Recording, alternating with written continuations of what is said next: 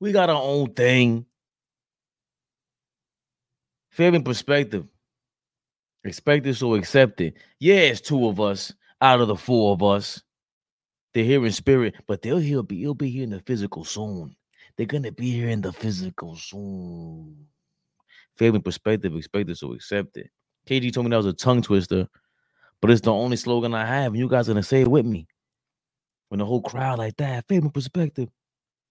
To my left, and really my right on your screen, is Dime Dime Dropper. Talking every single East team and the latest in the NBA in this one.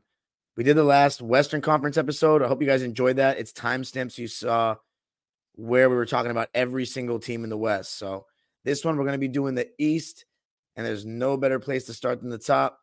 The Boston Celtics. I think we all had them first. I'd have to go back and check our predictions, but we all had them first, I believe.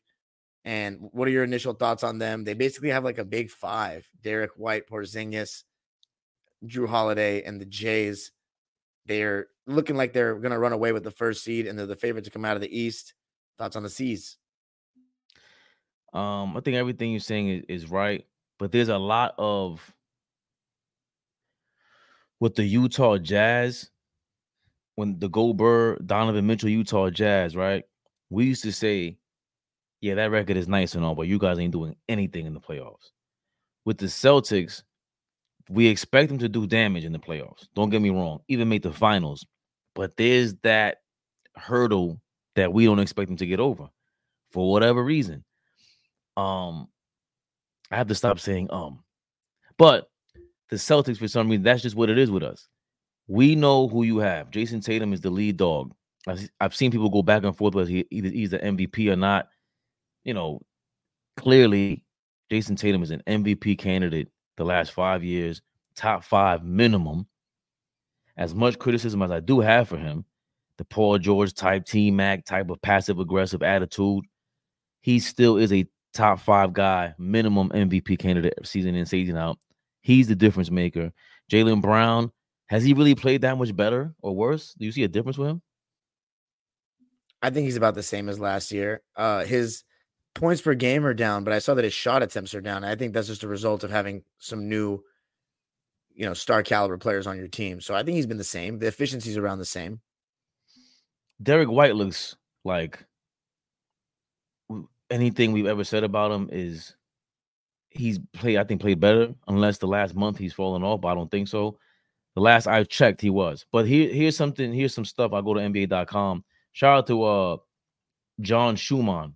I have to start just quoting you or, or citing you because I'm just taking your stuff here off, off of websites, and I don't care because we're on live, and I like to pass the information along in case you guys don't know. He is a an analytics guy from NBA.com, but uh, so the Celtics they rank fifth in field goal percentage in the paint, sixty percent, fifth in field goal percentage but dead last in the shots attempted from the paint, 42%. And of course, they've shot the league average or better from three point range. And I think, and, and they lead the league in three point rate by a wide margin, 47 three point and three point attempts as well. Three point attempt. So that is not a shocker. That's not a surprise. That's exactly what we fear about them in terms of winning. You're not going to win until you get the mid range game way better, and and most especially improving your shots in the in the post. And really, the one guy that can do all of that, it feels like he can get to any way he wants to on the floor, get any shot that he wants, defend damn near everybody in, in, the NBA. He has the potential and capability to do so. He has the p- potential to be the best two way player in the game, right? The only ones that can even compete with, with with this guy, you know, Giannis and Embiid, that's just sheer physicality. But Tatum should be Jayson Tatum should be the best two way player in the game by far, and he's not. You think and, he should be by far the best two way player in the game? Yes, because Why? offensively, offensively, how far off is he from anybody like Luka Doncic, SGA? I mean, Luka Doncic is a much better pick and roll. I mean, I think Tatum has improved each year passing and in the pick and roll, but I still I would call him a, a good passer at best. Luka is a great passer. Luka is a pick and roll maestro. He can get a good shot for you every single time down the floor for your team. Right. Jayson Tatum, Well- though, he has the same issue with me that I have with Luka in the sense that sometimes he over dribbles, takes too many contested threes. Tatum majorly. My issue with the Celtics is this: I think they have the, the amazing personnel. They have the best starting five in the league. They're a little bit thinner depth wise, you know, outside of Horford. I think Hauser and, and Pritchard, you know, they're solid players, can shoot the ball well from three, but they are a little thin. You know, what I'm- you know what I'm saying? Uh, they picked up Jaden Springer. Who else did they pick up? I know Kornet's having his best year as a Celtic. Oh, oh, Xavier Tillman. Xavier Tillman, who I like. So maybe that'll help. But as far as those five guys, I mean, I'm pretty impressed with all of them. To me, the key is in the playoffs with Boston. Are they going to make the game hard for themselves by just constantly starting everything behind the three point line, settling for jumpers, and falling in love with the three? When their three ball's not falling and you can't get layups, you can't have just no counter. You know what I'm saying? That's the problem with them. And it's it's hurt them in the playoffs so many times. Now, this year, their fans, a subsection of them are saying, you know, they have the highest post up rate in the league. This year, it's different. I mean, okay, maybe relative to the rest of the league or relative to the Celtics team of last year, but is it enough to win a championship? Am I going to see it when it counts? Because when I've watched them this year, it's the same old shit with better players. And Por- Porzingis, I will say this: giving them a pick and pop threat, a second one, and a really good one, that really makes their offense more lethal. But when teams switch everything, is Porzingis going to be aggressive and dominate in the post? Because this year I've heard he's been better. In the last two years, he has been better in that mid post.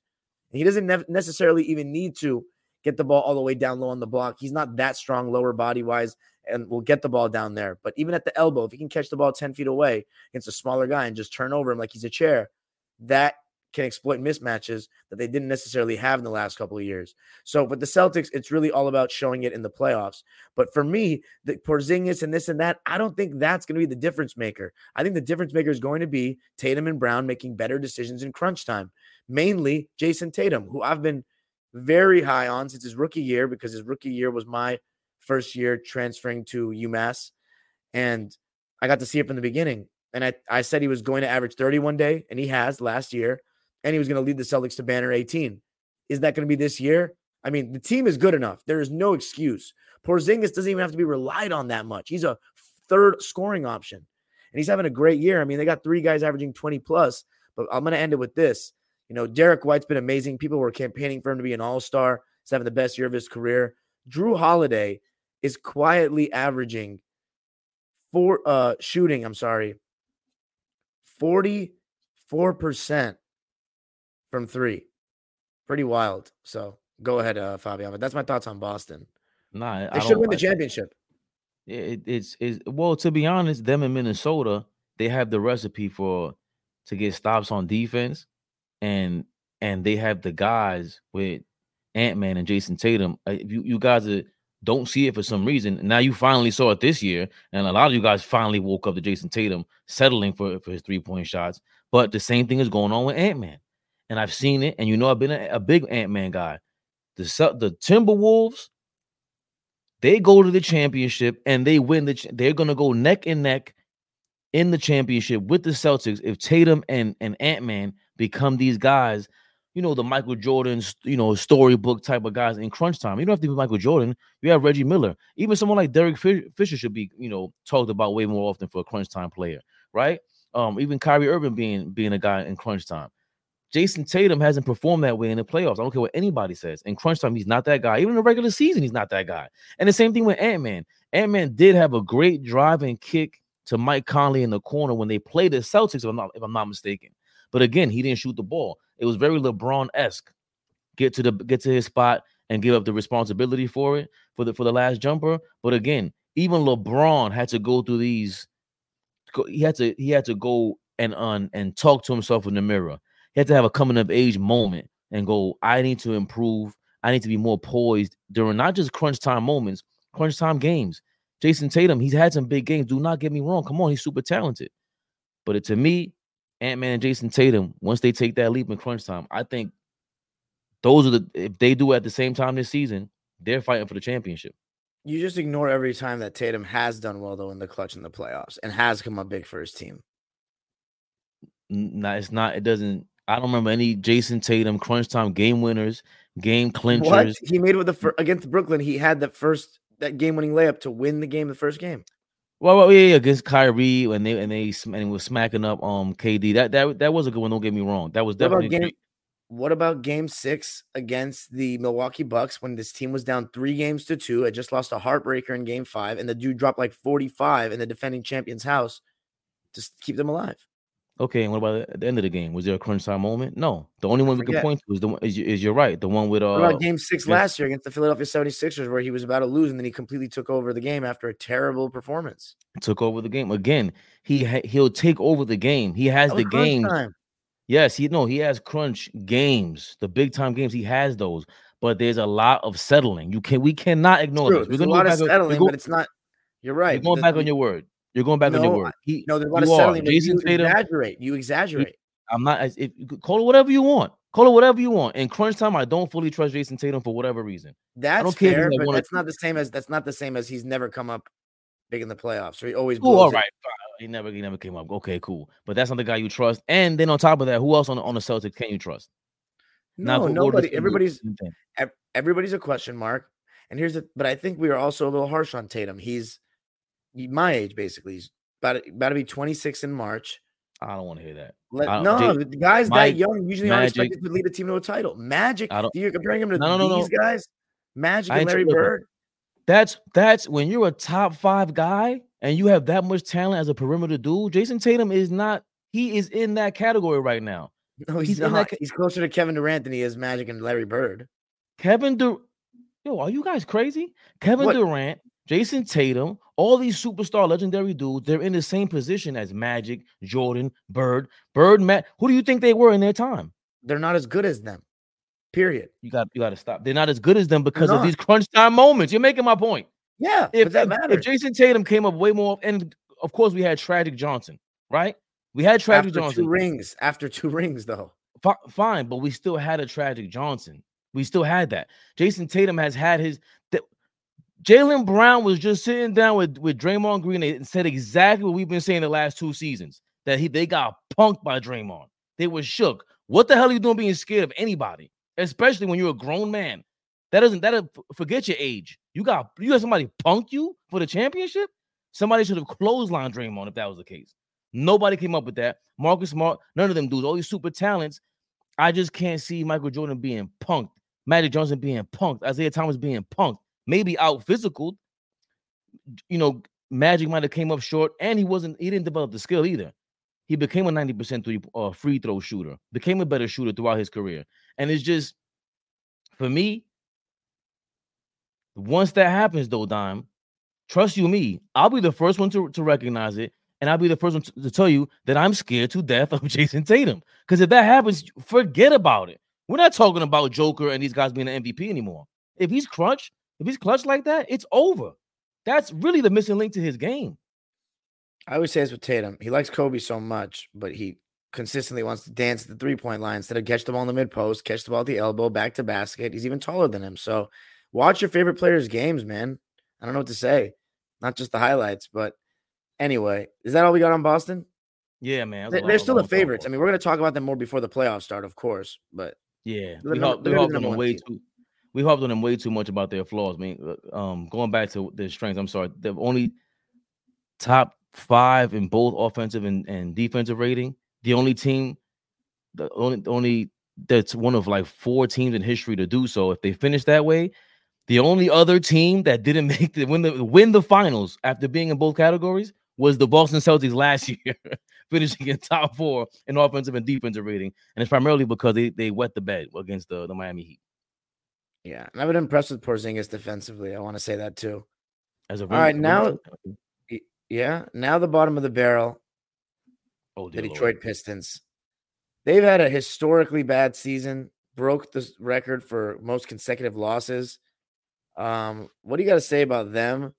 Ausar Thompson's been a bright spot. Jalen Duren has been a bright spot, but it's been a real disaster over there. We've had arguments about Monty Williams and how much blame he should hold for the eight and forty-six record that they have.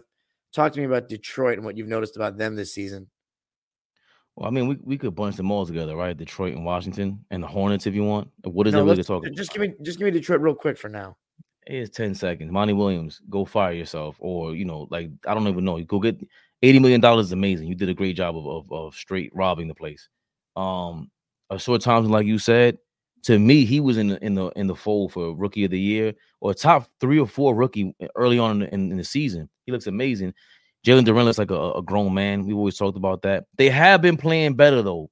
A lot of those trades they unlocked spacing, like you put it, because you're the first person to say that this season they have no spacing whatsoever. All them people that could shoot was Bogdanovich, and I forgot the other guy that had a jump shot for, for Detroit. But if you only got one shooter on the court at a time, what's gonna happen? Like, I don't care what you have going on. So, you know, they have the talent. That's the messed up. When you talk about the Pistons and the Hornets being at the bottom of the barrel, that's injuries and and not being able to really put things to, that puzzle together to get on the court and compete.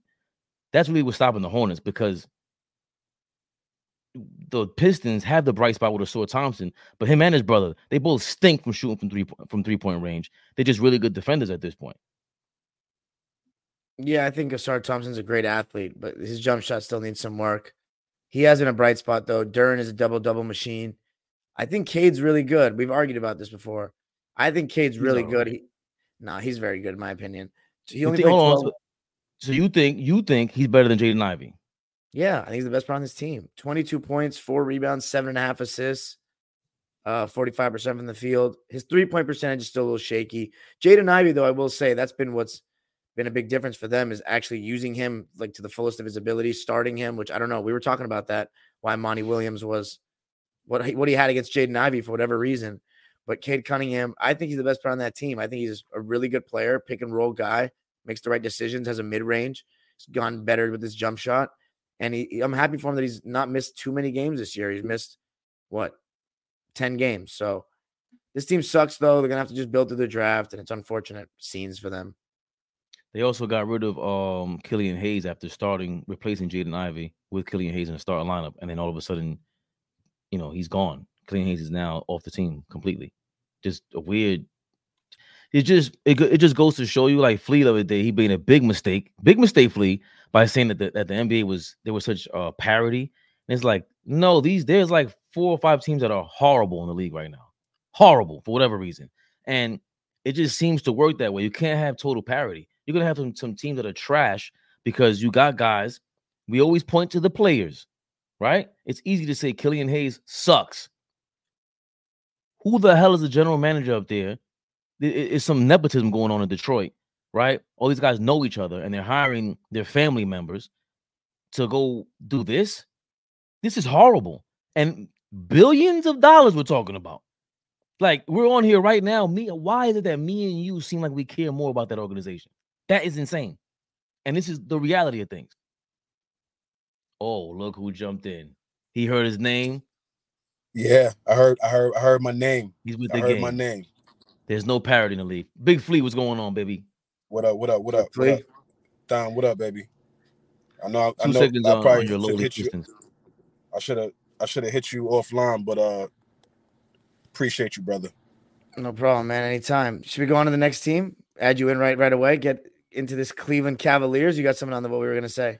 Uh, I had a, I had a, a couple quick things, but we could get into to the Cavs in two seconds. One, the underdeveloped wings who don't realize how great they are tend to fit, and just in my opinion, tend to be more comfortable on the perimeter, dancing with the rock, trying to get to where they go. Jayson Tatum hasn't realized how great he is. I saw the sit down with Malika Andrews. She asked him who's the best player in the league. He said himself. That's the first time I've ever heard him say that. As she said, she said, I asked you this a year ago, and you said it was Giannis. So I think not not saying that like I, I agree with your point, Fabian, about the clutch moments, but if a guy is a Kobe disciple, if a guy is um somebody that has watched Kobe Bryant that has reverence for Kobe, you'll understand. Bean was never out on the perimeter playing with the rock, pounding the rock. He wasn't mellow. He wasn't T Mac. He wasn't those guys that take five to eight seconds to get into their stuff. Bean wanted to get you to the short to the to the mid post, bread and butter, get to my spot, and rise up over you at six six, six seven. Tatum is 6'10, can see over every majority of the defenders that are guarding him. Once he realizes, and I think he's finally realizing realizing that he can get to two spots on the floor and nobody can stop him. So I, I just wanted to make a comment on that conversation y'all was having uh, about Tatum. Um, and yes, there is parity in the league. It's been five different champions in the last five seasons. It's parity.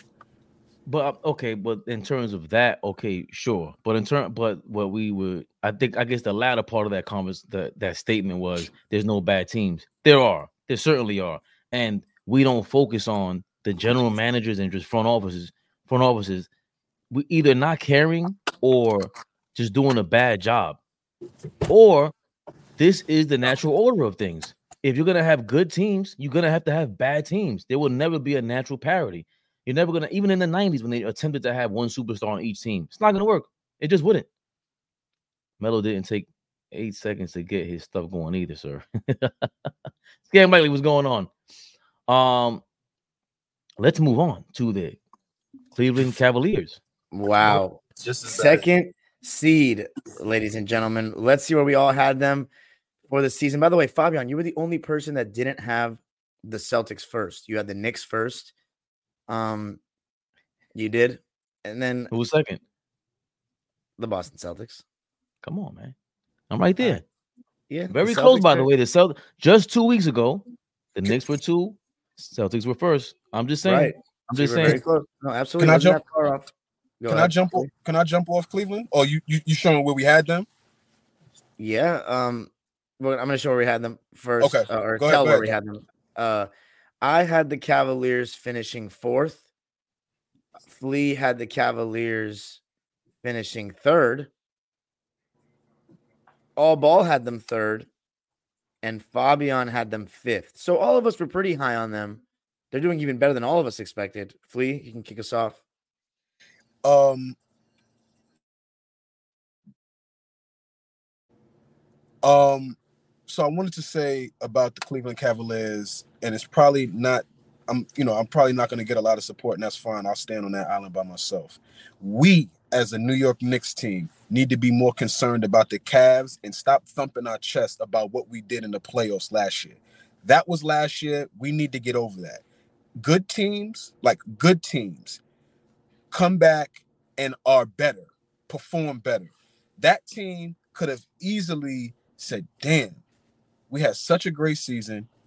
We came into the playoffs and, and really got thumped and could go back and, and really have no confidence, lack confidence, come back, you know, start the season off poorly or all that kind of stuff. They started off fairly average and then went on like winning 14 out of 16 or something like that, right? Uh we need to be more concerned about them. They're a year older, just like we're a year older. We've added pieces and things like that. Uh, they haven't made big additions, but the additions that they did make has helped them tremendously on the defensive end. I don't really care about you know what Donovan Mitchell is doing. Donovan Mitchell is a star in this league, and he's been a star for for, for a while now. So what he's doing is not surprising. Third in the league in scoring right now. Like he's been amazing this season. We need to be more concerned about this team. Um their coaching is not uh highlighted enough. JB Bickerstaff is doing a hell of a job. Like he needs to be highlighted more uh on the job that he's doing, figuring that thing out. And they were able to maintain a level of winning, staying over 500, winning at a high clip, minus Mobley and minus Garland. Um, I think that's impressive. Those being two two of the better players on that team. Um, and so I'm not surprised by them. Um, but I will be honest with you, as a Nick fan, knowing that we may collide in the playoffs, I'm more concerned about them this year than I was last year. Fabian, you got anything to rebuttal with that?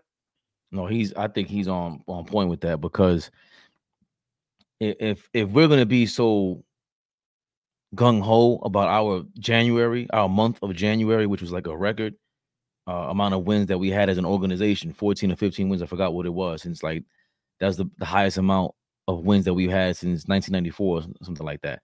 The Cleveland Cavaliers have been destructive. Um, the number one thing that I pointed to that makes the most sense to me is pace. The slowest, the teams with the slowest pace in the league, they're the ones that really lead the way.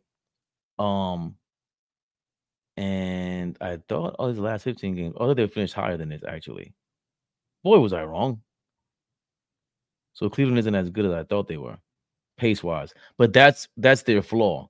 And the one guy that stands out, the two things that stand out, um, Mobley's three point shooting, a lot more selective. He's he's taking less than a three point shot per game, but he's hitting it at forty percent. So th- those are going to be like really crucial three point shots, right? But that means he's taking more two point shots, which is as going going back to what Felice saying, JB Bickerstaff. That's all JB Bickerstaff. Uh, Jarrett Allen, you let Ben Simmons push you to the ground, but at least you pushed him. Jarrett Allen used to get pushed around by Joel Embiid. That was an automatic take Joel Embiid for the double double against Jarrett Allen because Jarrett Allen was soft. I thought, you know, you live, you live, and you learn. You could bet on Jarrett Allen getting 10 rebounds versus Joel Embiid. That was not the case.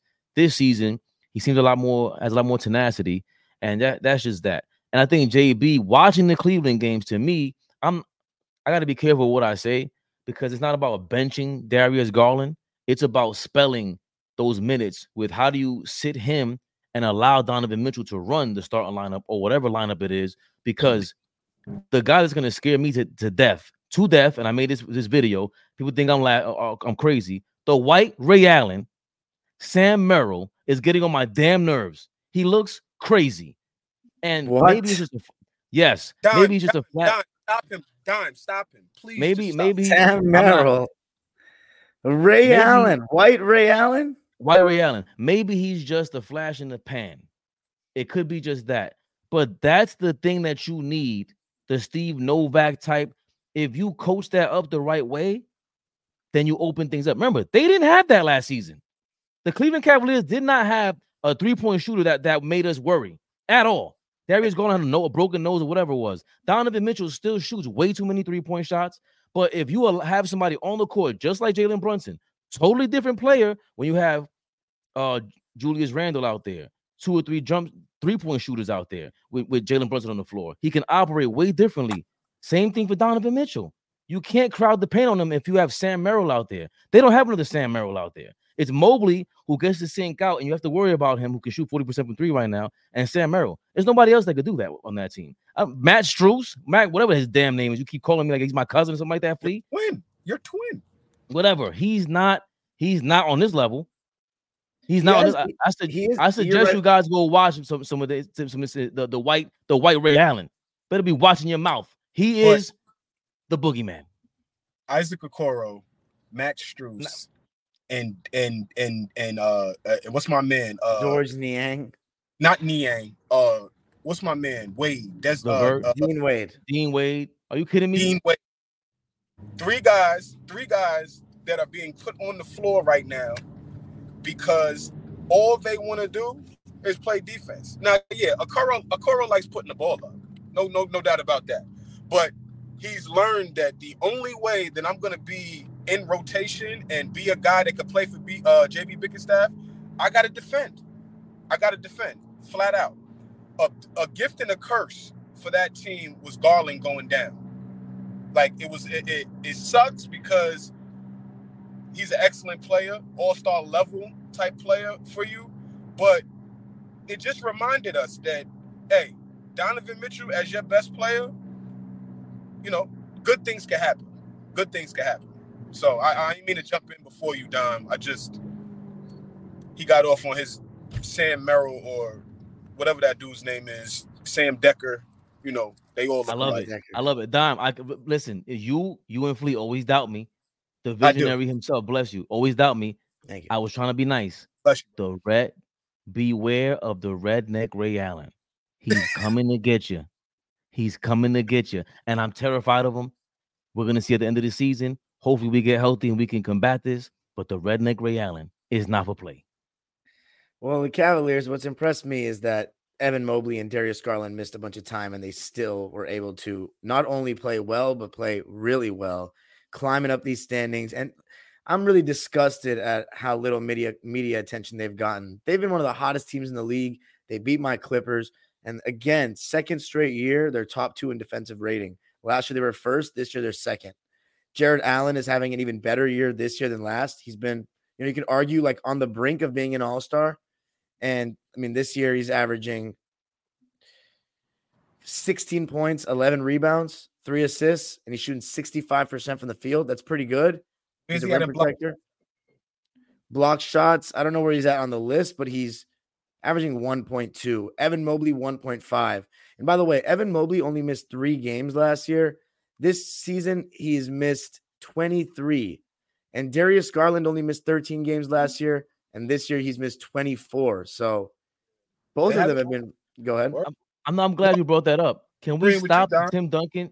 Can we no? Can we stop the Tim Duncan KG comparisons now? Evan, Mo- Evan Mobley. No, Evan, Evan Mobley. No, I'm not moving off that. Mobley absolutely okay. potential to okay. be Kevin Garnett like type player. I'm not moving off that. But but we're but we're mad because I because I call Sam Merrill redneck Ray Allen. You got some nerve.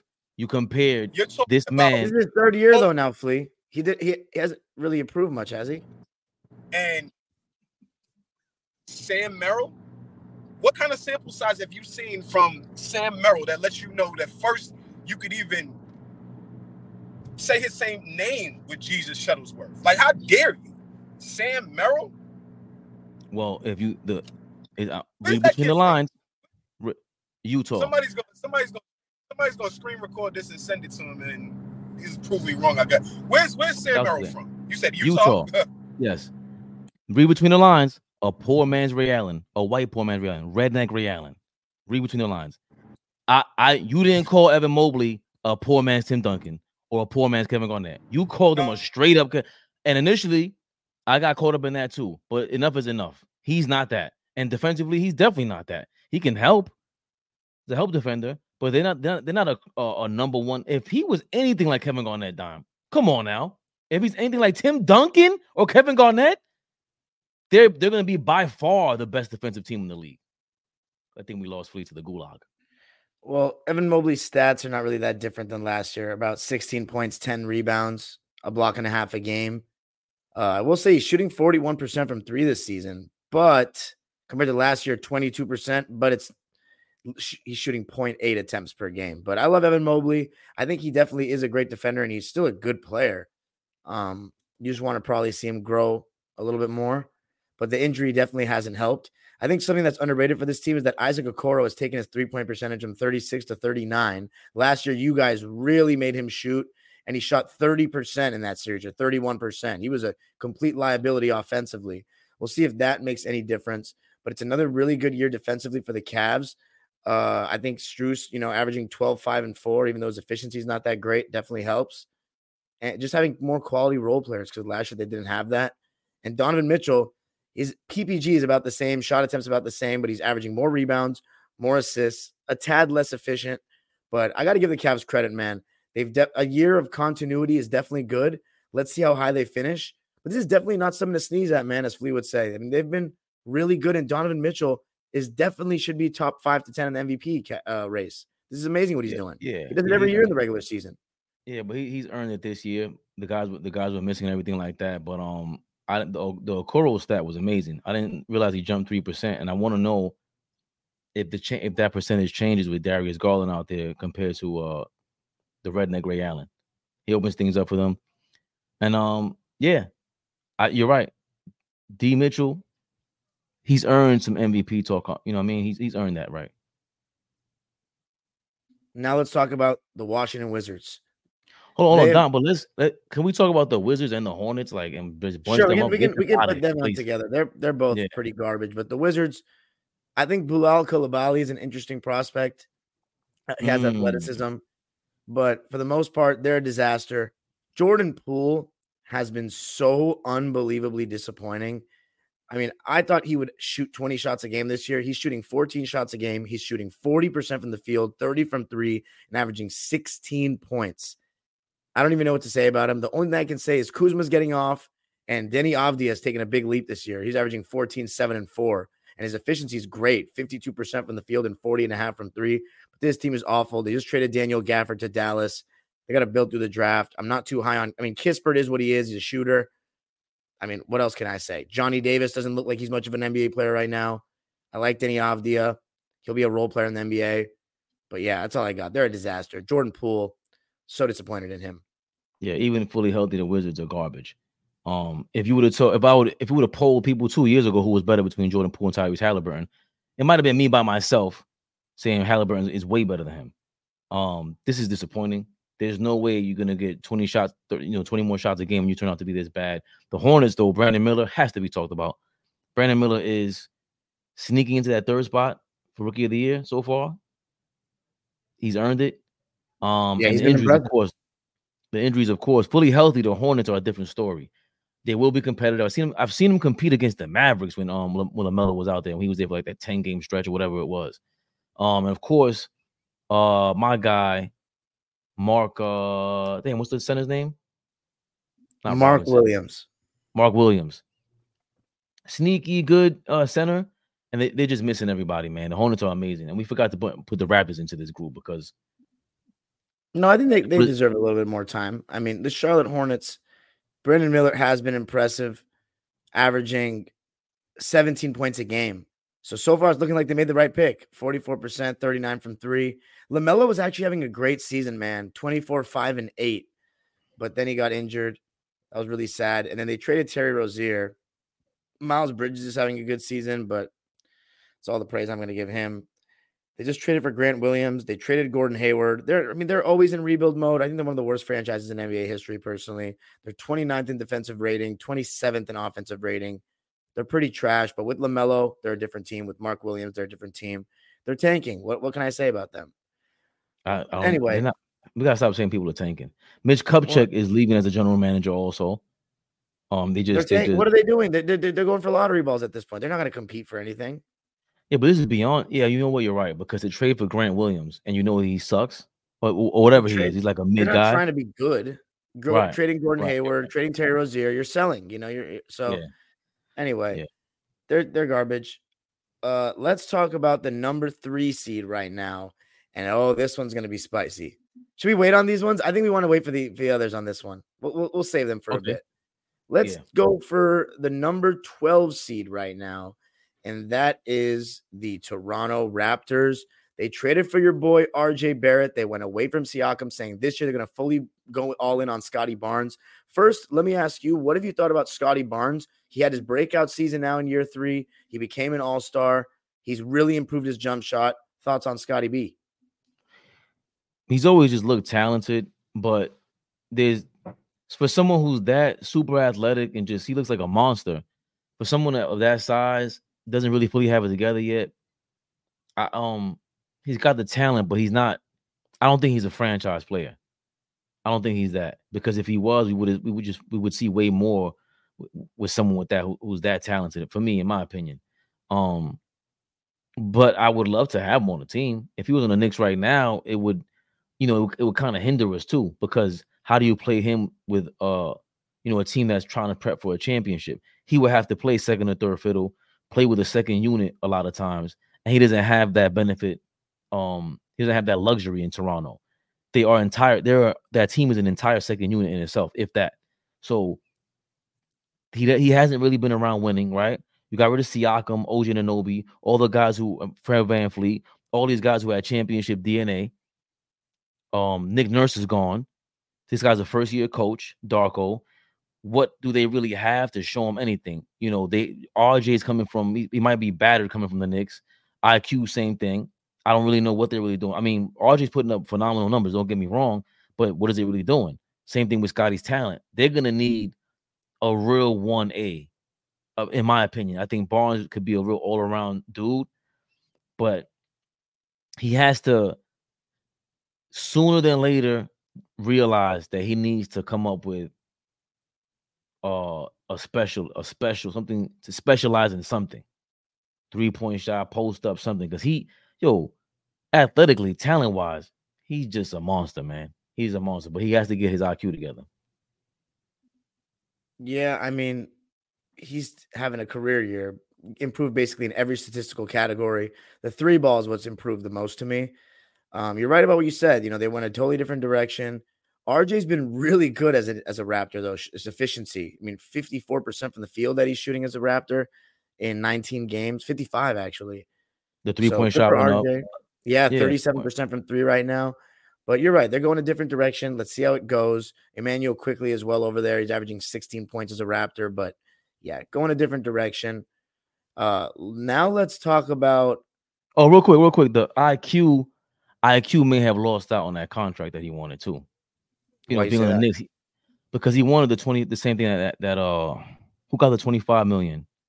Is it Brogdon? I want to say Brogdon got the 25 million as a six man at a certain point, and Brogdon has six man six man of the year. Granted, Brogdon goes to goes to Portland. What do we really hear from him now? You know, it's a different dynamic to come off the bench, play with the second unit, and not expect it to be the one A guy. Now, IQ kind of goes through the same thing as Brogdon, goes from the Celtics, um, playoff contender, to the to the Portland Trailblazers, dweller seller, cellar dweller, and and what happens? They act like it. So is he better than Brogdon? I don't even know. And I, I love IQ. If you uh, most Knicks fans fell in love with IQ. So it's kind of like it sucks to see him not really elevate. But you know, again, we won the trade badly. Let's talk about the Brooklyn Nets right now, right in your, you know, neck of the woods. They were expected to be about a 500 team. Let's look at where we had them in our rankings. I remember being lower on them than the rest of you guys. I had them finishing eighth. Uh, Flea had them finishing sixth. All Ball had them also finishing sixth. And Fabiano, you also had them finishing sixth. So I had them at the lowest. They were 15 and 15, and then everything started to fall apart. They've recently fired Jacque Vaughn. Mikal Bridges has had about the year I expected, but I did think he was going to be an all star. And I think a lot of us were confident about that, and he hasn't.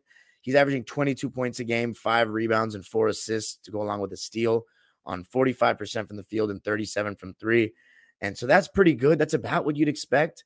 I think just if Mikal Bridges is your number one, you're probably going to be like a play-in team at best. I was talking to my boy Caleb from the Brooklyn Netcast yesterday, and he was saying that defensively, he has not been the same. He's not great at guarding the point of attack because he gets bullied, and he's gotten beat back door a lot. So it seems like with that added responsibility to be the number one guy, his defense has fallen off a bit. And then you know, Dorian Finney Smith is still Dorian Finney Smith. Cam Thomas is absolutely electric. Uh, welcome back, Flea. And then, uh, so Cam Thomas this year, he's really gotten a chance and he's playing 30 minutes a night and he's averaging 21 points a game. He's pretty electric, but he also told me something that was a little bit interesting, and that was that Nick Claxton is not as good in the pick and roll defensively as he as Nets fans thought he was. I think the best thing to bring out Claxton's defensive specialties is that he can switch onto the perimeter. He can guard one through five. But I think they were resistant to do that when they had Spencer Dinwiddie, who apparently, from his words, was really dogging it the last couple of months as a net. He didn't want to be there. And he was just chucking, basically giving up. And his defense was worse than Cam Thomas. And then you have Ben Simmons, who we talked about. If he can stay healthy, you know, all the defensive options this team has, he's only played 12 games at the back and he's actually looked a little bit better in the games that he's played. And then Cam Johnson is Cam Johnson. He's not much of a creator. Not he's a decent defender, but nothing crazy. They just got rid of Royce O'Neale. They brought in Dennis Schroeder, got rid of Spencer Dinwiddie. It's a very average team. Uh, I don't know how many games they're exactly behind the playing spot, but uh, just give me your thoughts on the Nets. And my last thing on them is we thought they were going to be one of the better defensive teams in the league. They're 21st right now. It's been a weird year for them. Kevin Ollie is going to be their interim head coach for the remainder of the season. Yeah, but I, I think being 21st, they're also the rating is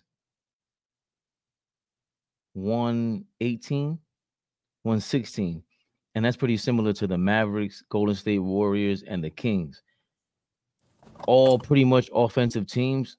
Um, even though Golden State kind of fell off offensively, I still feel like um the Nets because they don't have enough offense, it hinders them on defense. Like it ruins. It's different if you get to you, like Mikal Bridges, you get a knockdown guy. Like if Cam Thomas was way more efficient, it changes everything defensively because I think you get more energized, more excited to play defense. Not that you know you all of a sudden get the stamina to do all that because you score more points, but there is some there's some something with the offense. The more you know, your offense is your defense. Like they these teams are probably taking off offensively. They know we could take we could take the next three or four possessions are going to be bad shots because they can't score on us. If you can't do that, then what? You know what I mean? So Cam Thomas is electric when he's on. He's more of a six man though. He's uh microwave kind of dude. Can't start, can't, you know, can't count on him day in, day out. But he's the guy that all of a sudden will steal your heart from your chest, will take your heart from your chest. Can't he, he has that sort of ability, but he's not reliable. And he does anyone else on offense. And Mikal Bridges, you know, the rumors are there to go to the Knicks. It was uh just reported today that Mikal Bridges and, and Spencer Dinwiddie basically hated Jacque Vaughn's uh approach to the game by right. by trying to center hit the game plan around Ben Simmons, which is nuts. like you talk about unreliable. If if uh if Cam Thomas is unreliable, what the hell is Ben Simmons? And no disrespect to him and his situation. I heard everything in the book. So all you Ben Simmons supporters, I get it, but it's just it is what it is. He hasn't been on that court for whatever reason, and you can't rely on him. So the Nets, you know, they took a chance. But this is again part of what happens with nobody wants to say this trying to get the Kyrie and KD thing. They had a great thing going on before that, and they took a chance, and they're not the Knicks. You know, you guys are more Hornets than you are Knicks. You know what I'm saying? So you got you kind of got to recover from from that. You know what I'm saying? It's, it's tough for the for, for the Nets. Well, real, real quick on the Nets, the, they just did the best thing ever in hiring Kevin Ollie. Like Kevin Ollie. That's what they hired. Kevin Ollie should be should have been an NBA head coach long before any and respect to all the black head coaches in the league right now. But Kevin Ollie is supposed to be one of those names, and I'm glad that he is one of those names now. Uh, he's got the interim tag, so maybe they'll take it off depending on how it looks at the end of the season. But that is the best thing that they did. I ain't really got too much to say about their roster except the fact that I was wrong about Bridges. I thought Bridges would be uh, an All Star level player this year. I think I told I told two that. I think I told all y'all that that uh, Mikal Bridges was supposed to take another leap, but um, he's a good player. Um, that's just a little bit, you know, I mean, too much dip on your chip right now. You it's too much dip on his chip right now for him to, you know, understand he ain't he's not on that level yet to carry a franchise, and they put him in that position to do that. Um, and so it didn't breed success. And Jacque Vaughn has lost jobs before in short spans of time, so this is nothing new. Um, I I don't think he was the, the the guy for the job, but I think they got they got a different voice in there, um, and they got a voice in there that is uh he's just a better coach. I, I think just think he's a better coach. So shout out to Kevin Ollie. Uh, the ne- we wanted OG, to wait. Good, for- OG, good to see you, baby. What up? What up? Oh man, always good to see my brothers. What up, Flea? Don Fade, what's good? We were waiting for you all, ball. Uh, I want to hear your opinion on this team this season, the Milwaukee Bucks. What do we got to say about them, guys? Let's see. We all had them second, every single one of us, except for Fabian. Fabian had them third. Giannis is putting up about the same kind of stats, but even more efficient. He's averaging like 64% from the field or something. Dame, a lot of it's been about Dame. They hired Glenn Rivers now. Shocking coach firing of Adrian Griffin. He's they hired, seven. They hired who? Glenn Rivers. Oh, and man. Doc Rivers, man. They can name Whoa, there's only one Doc in basketball. And he went to the University of Massachusetts Amherst. All ball. Milwaukee Bucks. Damian Lillard with help this time with a superstar. They're in the third seed. Thoughts on oh, that? Okay, just real quick. They the third seed, so we not far off from them being the second seed. Um, I was high on Dame Lillard going there. I don't want to make no excuses, but uh, he got a lot of personal problems going on off the court. You know, I don't want to get into that, but there's no excuse. I got to give props to Flea. Flea been saying, um, it, it, it all depends on uh, what's our guy Middleton. Flea been preaching that for a while. If Middleton is uh unhealthy, but for some reason, the Milwaukee thing it seems like Brook Lopez took a step back uh, from playing defense. I don't know what happened. I don't know what's going on with my guy Bobby Portis. You know, my guy Bobby Shmurda Portis. So, you know, they older. And then I didn't realize, damn, I didn't realize how much of a loss Jrue Holiday And uh, what's my guy over there uh in Phoenix? Grayson Allen. Yes. Uh, losing those two, wow. So I'm very disappointed. I'm not gonna say very because they still in third place. But what makes them worse is acquiring Doc Rivers as a head coach. I don't think that helps. I don't want to kick a man when he's down. I'm not into that, so I ain't gonna go too crazy. But I don't think that's a plus. I think that's a negative. So that on top of Dame Lillard not being Dame Lillard, and I have a problem with Dame Lillard showing up and showing out All Star Weekend. But when it comes to you know, so for me, I'm disappointed. But they still in third, the third seat, and I still think with that roster, like Flea said, if Khris Middleton can get healthy, I still think they're the second best team. Uh, I don't want to say in the NBA, but they definitely top five in the NBA. But they're the second best team in the East. So I don't, I don't. I'm gonna leave it at this. This team is waiting for the playoffs, so I'm not going to panic. I want to see them in the playoffs. Okay. I mean, A real- you got anything? real- Yeah, real- go ahead, no, my- Fabian. No, I want to ask. I don't. I don't want to make it a Dame Lillard segment, but does he lose anything all time wise? Like they put him top seventy five. You know, it was always a Ky- a Kyrie comparison with him. Does does because remember Kyrie is still kind of Kyrie in Dallas right now. He's just it's just health. Does Dame in any one of your minds, for you, any one of you guys, does he get lowered in your rankings all time? Do you think differently of him because of what's going on in this this season with the with the Milwaukee Bucks? Not, I'm not gonna say that now, but if yeah, if they fail to meet, reach expectations, I am gonna change. My, I'm gonna, my opinion is gonna be a little different for sure. He's got no excuses. He's got no excuses. That he averaged what 30 points last year was his highest scoring season of his career. He's still averaging 25, four and seven, but he's shooting 42 percent from the field and 34 from three. 42 percent from the field in this era, and he's you know a starter in the All Star game, and he won All Star MVP and three point shootout, but. Maybe this was to make a point because he's not playing that well. I mean, Giannis is still playing at an MVP level 31, 11, and 6 with a steal and a block to go with it. 62%. Damn. I mean, the guy's been a beast. But I think what All Ball said is uh, very relevant. Last year, they were 12th in offensive rating, but fifth in defense. This year, they're fifth in offense and 17th in defense. I think that starts when you replace Oh. Damon Malik. Beasley. I'm sorry, Damon, uh, Jrue Holiday, and Grayson Allen with Damon Malik Beasley. Can Makes I a try? major difference. Quick question: When Griffin got fired, were they in the second place? Yes, they were. And since Doc, they dropped a spot down with the little loser streak they've been on. Correct. Three and seven with Glenn. Wow, wow. Um, if I'm, I Three just and see, seven. yeah, Three and seven. Two of them without Dame, but three and seven. Flea, I just I just seen um a, a, a clip, right? And Giannis is very frustrated. When I say yeah, oh, okay, yeah. When I I, watched say I, I watched this whole interview with Malika earlier. And listen, yeah, go ahead. I'm listening to you. no, no, just you know, just be brief. Um, if I'm Giannis, I'm getting the hell out of there. I did my job. I'm sorry. They, it's- it's- they they not listen. I'm sorry. What are they? What are? What are you? What are you talking about? They've given him whatever he wants. I don't know if this is what he wanted. What is he? What He- did the players not want Adrian Griffin fired? That, that's not what they want, Dime. What do they I'll want? tell you what, Gian, Giannis wants to come to New York City. Oh That's my what he God. wants, Dime. Hey, yeah, hate to break it to you. They're gonna listen. They keep telling you over and over again, and you guys don't pay attention. Joel Embiid, we don't want nothing to do with you. It's time for a Knicks moment.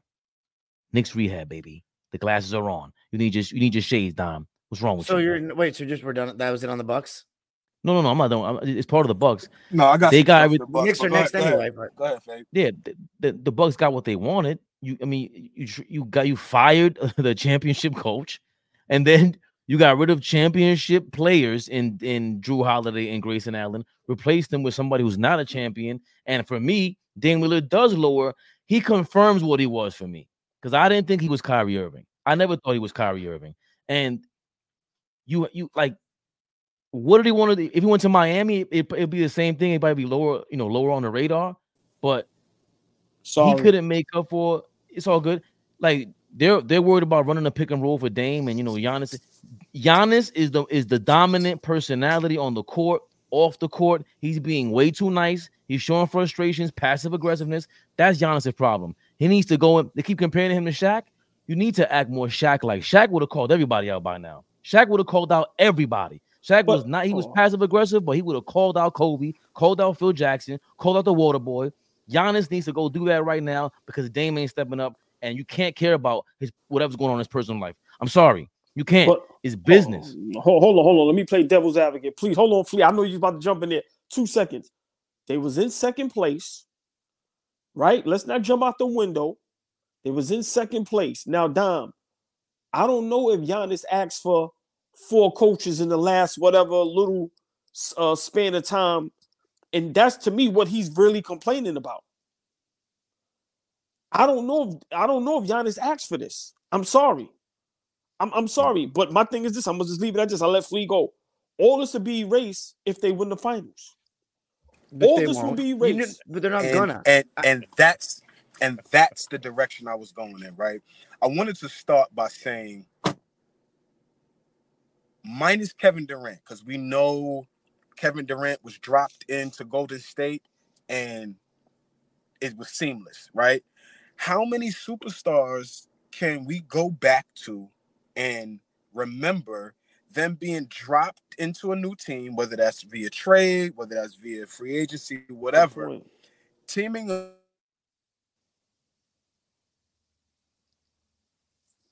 Did he freeze? Yeah, I think so. Man, that's unfortunate. But okay, now Okay. Can y'all hear me? Yeah, yeah, yeah, yeah. We got you.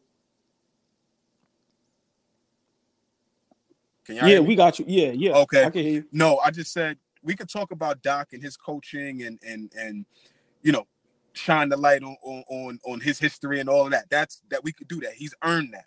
But what I'm saying is is this this could we could all have to come back here and retract what we're saying. You remember you remember your shit, OG? Retract the retraction. Yes. Like we could yes. we could all come back here because we've seen things turn after an all-star break. We've seen things turn when there's a little bit of turmoil. We've seen things turn when there's like, oh God, okay, guys get settled into their role. Dame is a top 75 player, so it's like, all right, he should be, he's that great that he should fit seamless. But we remember the best player that Dame ever played next to was CJ McCollum. It's the LaMarcus best player Aldridge. ever played next to. Well, I'm- Marcus Aldridge. No, like well, No, no, I'm, I'm laughing because I knew LaMarcus Don was going to say Lamarcus Aldridge. Yes, yeah, oh, he oh, is. Lamarcus, excuse me, my fault. Lamarcus or, or, or, or CJ, my fault, Dom. I messed that up. And two, I know he hates, but I'm just saying those guys were the best guys he's played next to. He's playing next to a two-time MVP and a guy who's won a championship already. So as much as much criticism as Dame has earned, Giannis, lead us, man. Lead us. We need you to lead us, man. Well, show Flea- me, show me to the promised land. Go ahead. You, you, no, no, you made a great point. When LeBron went to Miami the first year they didn't win. Right. Even LeBron with the Lakers the first year they didn't win. Let's not let's not be mistaken. Boston didn't win yet, and they get them guys dropped over there like like like FedEx. I Right. don't know how they. Okay, that's so- that's another op that, that that Celtics team with Doc Rivers. When they mm. came together, they won No, immediately. right, right, no, no, like no, there's only a no. few. No, but Flea, but I'm saying even now, I'm saying with the Boston Celtics, Tatum and Brown tenure, I'm saying remember they had Kyrie. Now they got uh uh uh. Porzingis. Right. everything. So Yeah. so for me, I don't want to make an excuse. I'm a big Dame guy, and I was high on this on, on this move. But for me, guys like teams like Milwaukee, teams like the Clippers, I think they have players. They just want to get to the playoffs.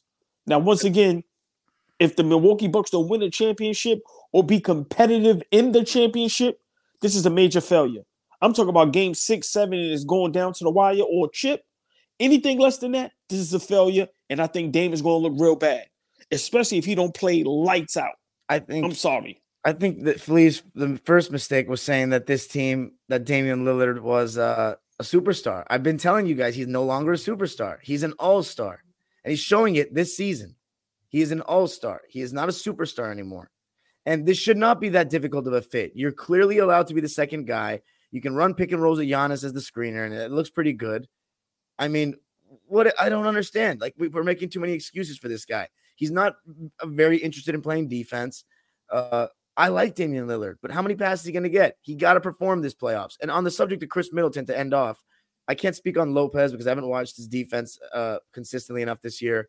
I have, however, heard about Portis being kind of a, a black hole on offense and that he can't play this five defensively. So all ball making, you know, some decent points there. But I will say with Middleton, he only played 33 games last year, and this year he's already played 43. He's averaging 15, five, and I'm sorry, 15 points, four rebounds, mm. five assists on 49, 38, 83 shooting splits. It's not enough. It's not so enough. what do you think? You got to average more. Should he shoot more shots? How many how many shots do you think uh, Khris Middleton should take per game? All ball. What is he at now? It- it- can you see what he's at now? Yeah, he's shooting 12 shots a game. Easily 16. He should be Okay. averaging 20. He So should be be, more averaging. aggressive? Yeah. Yeah. Okay. Yeah. I think to be honest, it's a lot of it is the same thing. Uh, like with Anthony Davis with the Lakers. Who does Milwaukee have to make it easier for for Giannis to operate in the paint? Damian Why oh, Lillard. the pick the pick and roll stuff? He's not he's not a passer. He's not gonna make it easier for Giannis to get the ball to Giannis in the right spot in the paint. The same way you got them. It, okay, hold on. It's the same guys on the Lakers. These guys want to ball hog, shoot, chuck, and do all that other stuff, but they're not setting it up for Anthony Davis to go in the paint and, and operate. He just was there with Akeem Olajuwon for what reason? I, I've been telling you guys all year long. I haven't seen Giannis look this good ever in my life in the, in the, I- in the paint.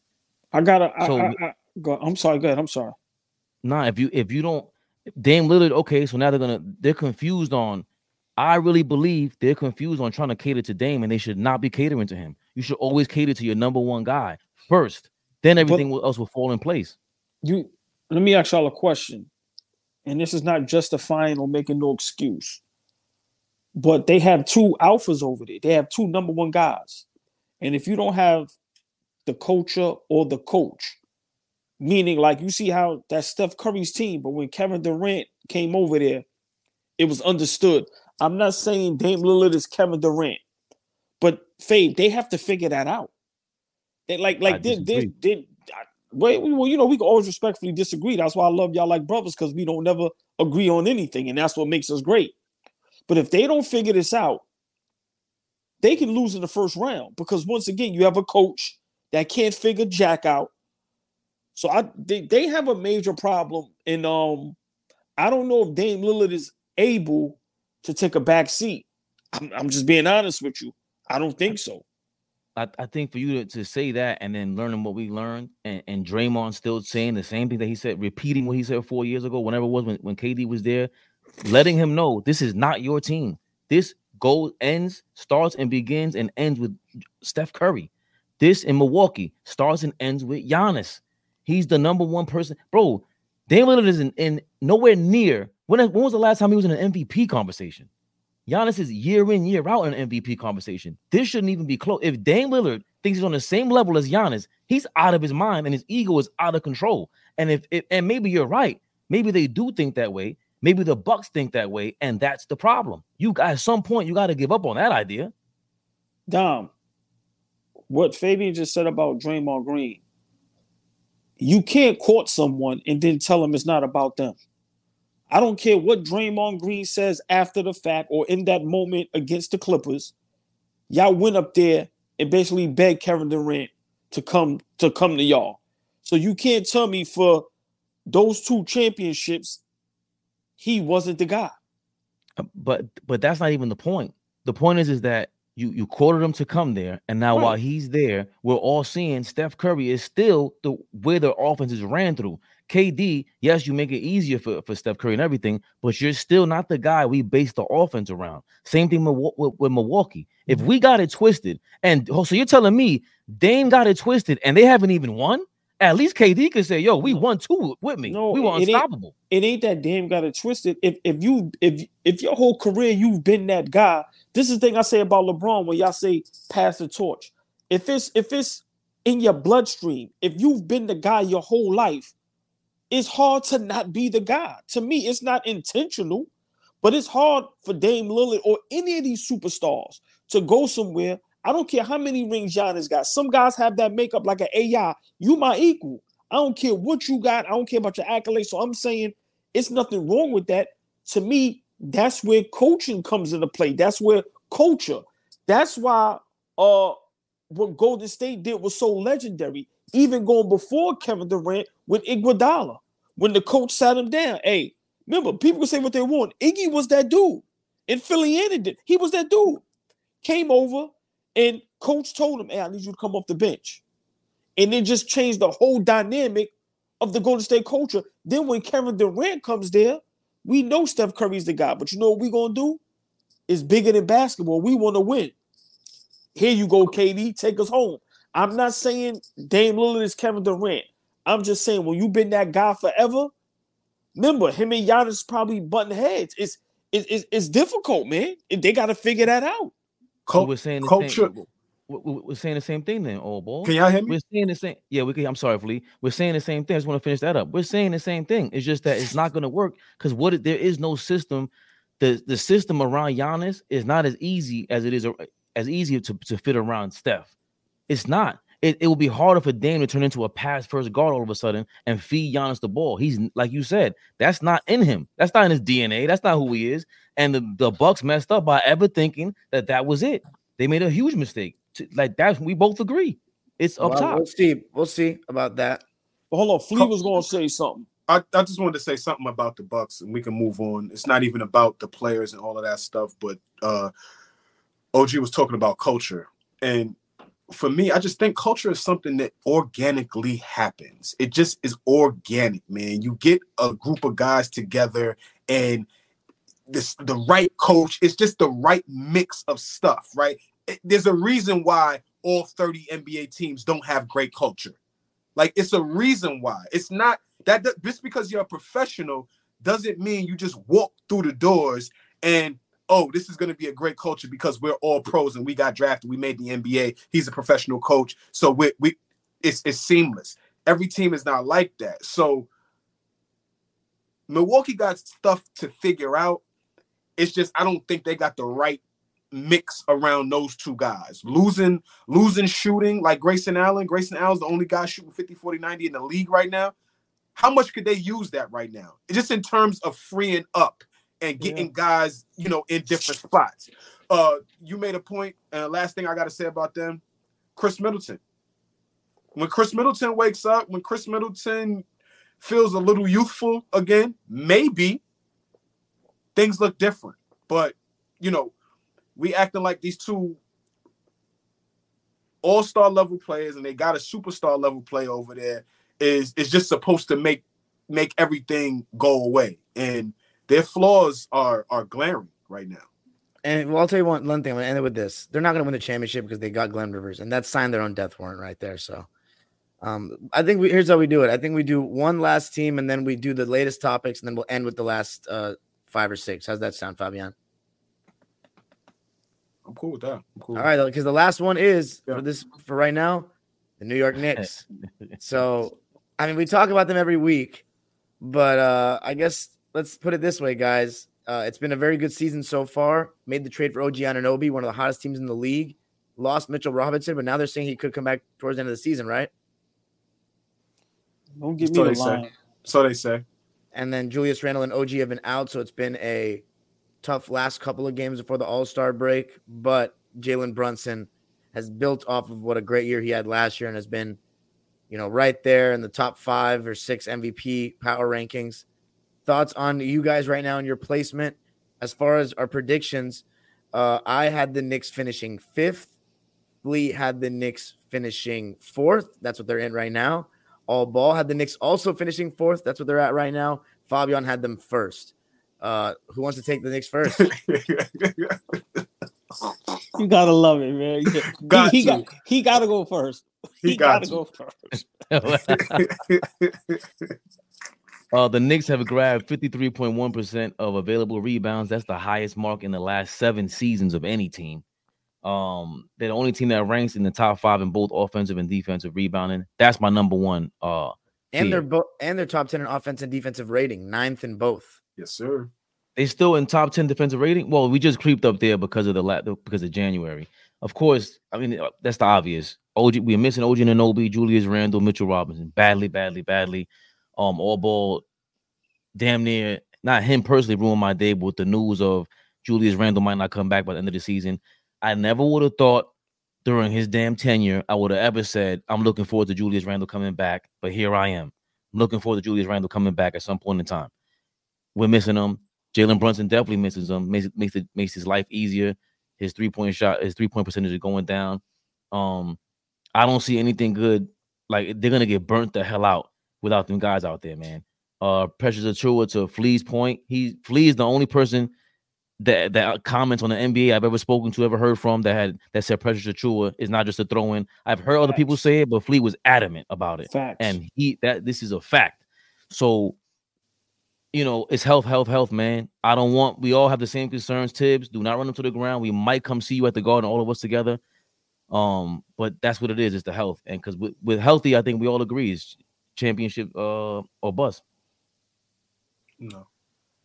Not championship or bust. You just had to say that just to get off. All right. you want to go? You want to go, OG? You want, yeah, I mean, well, well, well, Flea, you know, you know, I'm always going to respectfully disagree with you, my brother. I think with I think with the with the uh the moves we made, us being the third best team in the East, with you know, of course, Joel Embiid, you know, going down, which we we don't wish that on anybody. I'm not a uh I'm not sold on the Cleveland Cavaliers. That's great. Remember, they regular season teams. I, I'm not I'm not sold on them. So for me, you know, you got Boston, Milwaukee, then you got us. So I do think if we're healthy, that's championship. Um, or I'm not gonna say or bust, but I do think you know we have a great opportunity to get there. Um, I thought we was gonna be in the fourth seed again, even without the moves. Uh, but now with OG, but with listen, man, I'm I'm I'm so flabbergasted right now because we got we got injuries at the wrong time. Flea, fade, dom, like it, it couldn't like a domino effect. It's like what? And then what make it crazy is look how bad Milwaukee is playing. Embiid goes down for Philly. So it's like taking advantage of this moment. Yeah. and yeah. then literally three starters get hurt. An all-star, a potential defensive player of the year, and both of our big men. Because Hartenstein been out the lineup in and out. And then now you have Hart, like everybody got nagging injuries. DiVincenzo, even Bogdan. Like, so for me, um, as a as a diehard Knicks fan, I'm not gonna panic, even though y'all know I'm a panicker. I just want us to be patient. I really think we have a solid crew. The only thing is, you got to strike when the iron is hot. Let's say by next year, what what if you know Indiana make another move? Orlando gets better. You get what I'm saying? Embiid is back in Philly, so Dame and them get it together. So, you know, right now it's like, damn, we had a real opportunity to like really make something happen. Let's see by the end of the season. But uh with Thibs running the guys on the ground, listen, man, y'all dudes is young. Play ball, man. I'm sorry. I'm not none of them dudes is 30 plus. Like I said, I get Brunson running him into the ground because he's a small guard. But all y'all other dudes, listen, man, y'all guys is in y'all 20s. This is what it is. We got 30 games left. If we can if we could split this thing in half, we even go 18 and 12 or something like that. But uh, I'm I'm very I'm hurt. I'm hurt because Flea, I really think. Listen, man, we was on fire, bro. We was on fire, and even if, and I'm gonna leave it at this, even if OG could have stayed, and then maybe we get Randle at the end of the season, I think we would have been good. But for OG to go down at the same time, oh, that hurt. So y'all had us fourth. And you know, at one time we was the third seed and we was getting up there. So, amen. Knicks fans, just be patient. Please be patient. Biggest uh biggest advantage I think we have is that we have we have an identity. Like we know who we are. We know how we're gonna approach things defensively. We know how we approach things offensively. No matter who's in the game. With the roster that we have now, we know exactly how we are attacking teams night in and night out. So I like that. I, that that makes me feel good. What doesn't make me feel good is that I don't think we have enough good play enough good players to where we get everybody healthy in uh at the end of March, early April, that that's okay for us to like scratch and claw our way into the into the playoffs and then figure out chemistry. I it, it the team that we have is important for guys to stay healthy. Injuries happen, I get it. But the stroke of bad luck that we just had right now, tell me another team that's, is, is, that's hurt like us. Tell me another team that is missing the type of guys, the important level guys that, that we're missing. Not not many other teams are missing, you know, vital pieces. Tell me another team that's missing their best wing defender right now. Tell me another team that's missing their power forward. You know that they're all-star level, all NBA power forward. Tell me a team who's missing, you know, the best offensive rebound in the game. Like we have three pieces that fit perfectly, but if they're not there, we're screwed in a moment. Like say what we want about Jalen Brunson, hell of a player, as we can see, he was recognized as an all-star. Just continues to get better and better, but can he carry us with a mediocre roster? That's what we have now. With, with, with the with the injuries right now, our roster is just flat out mediocre. So all the I'm you know, I love all my Knicks fans, but all the Knicks haters, please understand this ain't the same song and dance. This ain't going into the playoffs and you know fully healthy and then laying the egg in the playoffs. So this this is not the same type of Knicks culture you know, we've been using that word. This is not the same. This is different. This is different. And this is why I don't think OG is panicking. That's why I don't think Fabian is falling off, falling off the bandwagon. And this is why I'm staying loyal because we could see, like, yo, we got something. We got something. I, you know I'm saying? I don't know what it is yet, but it's something good. So, like you said to end off, uh Knicks faithful be patient. Um, if I was being realistic, I, I would not expect too much from us going into this playoffs only because of the timing of things. It's just the timing. I'm not talking about what we have, just the timing of things.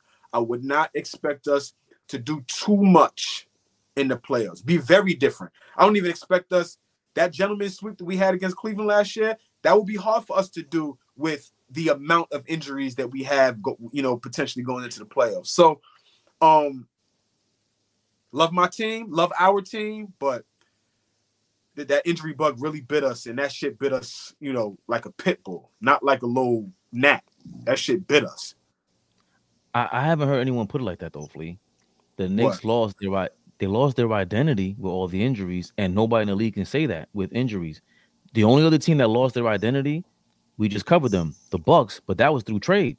That was we trade. lost our identity through injuries, mm-hmm. and everyone keeps pointing to the fact that we were under 500 against these teams that are above 500. But when we got OG during our run, we beat we beat uh Minnesota, the Rockets twice, Minnesota, Minnesota Philly, Philly blew out Philly, but, blew out Denver.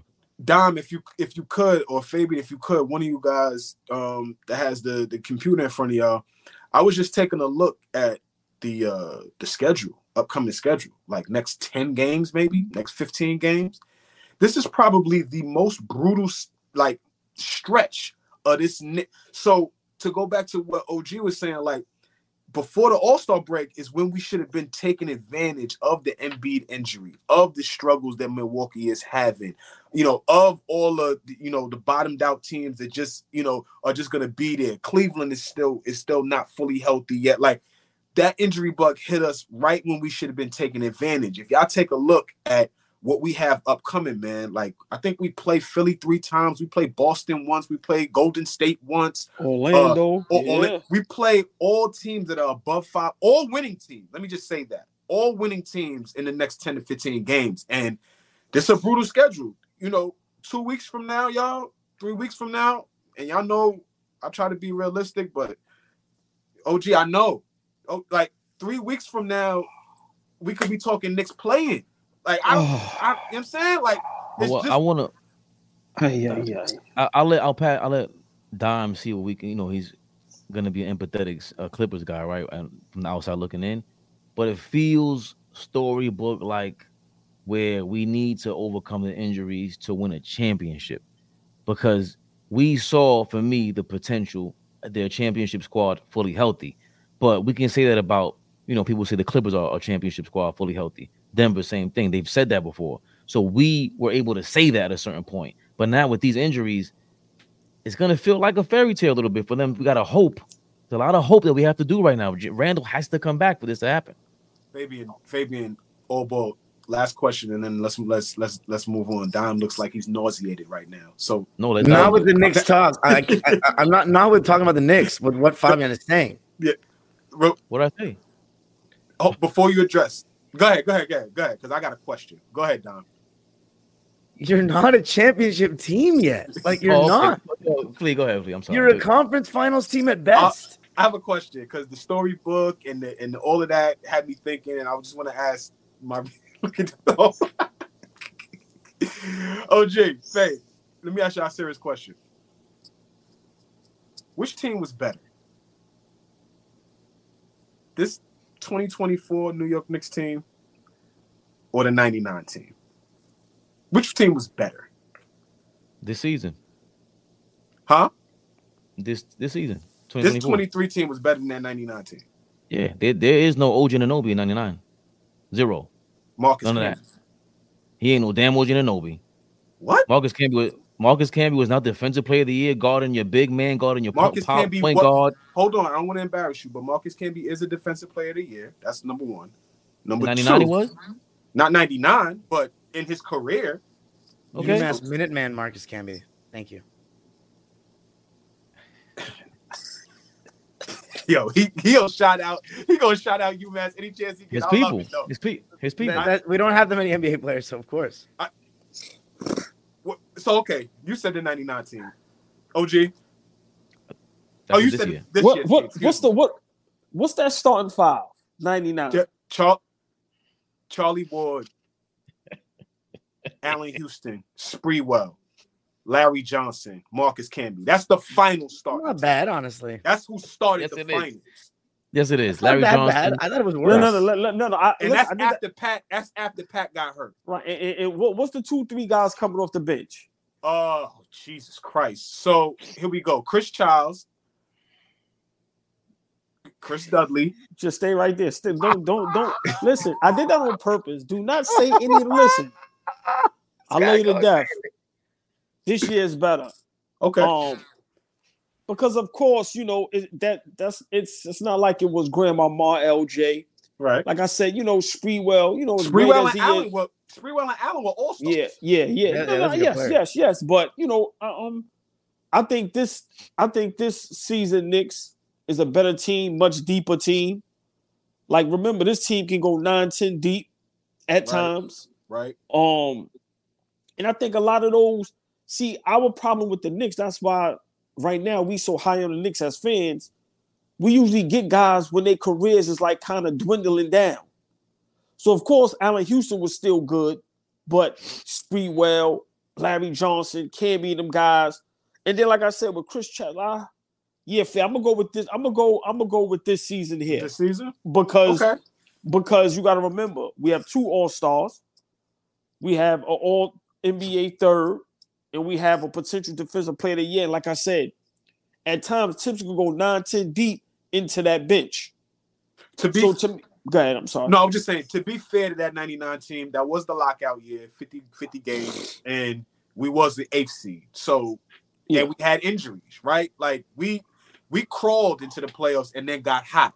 So I brought up that team because that's something that could potentially happen with this team. You know, find our way into the playoffs and then get hot, and we see where we go from there.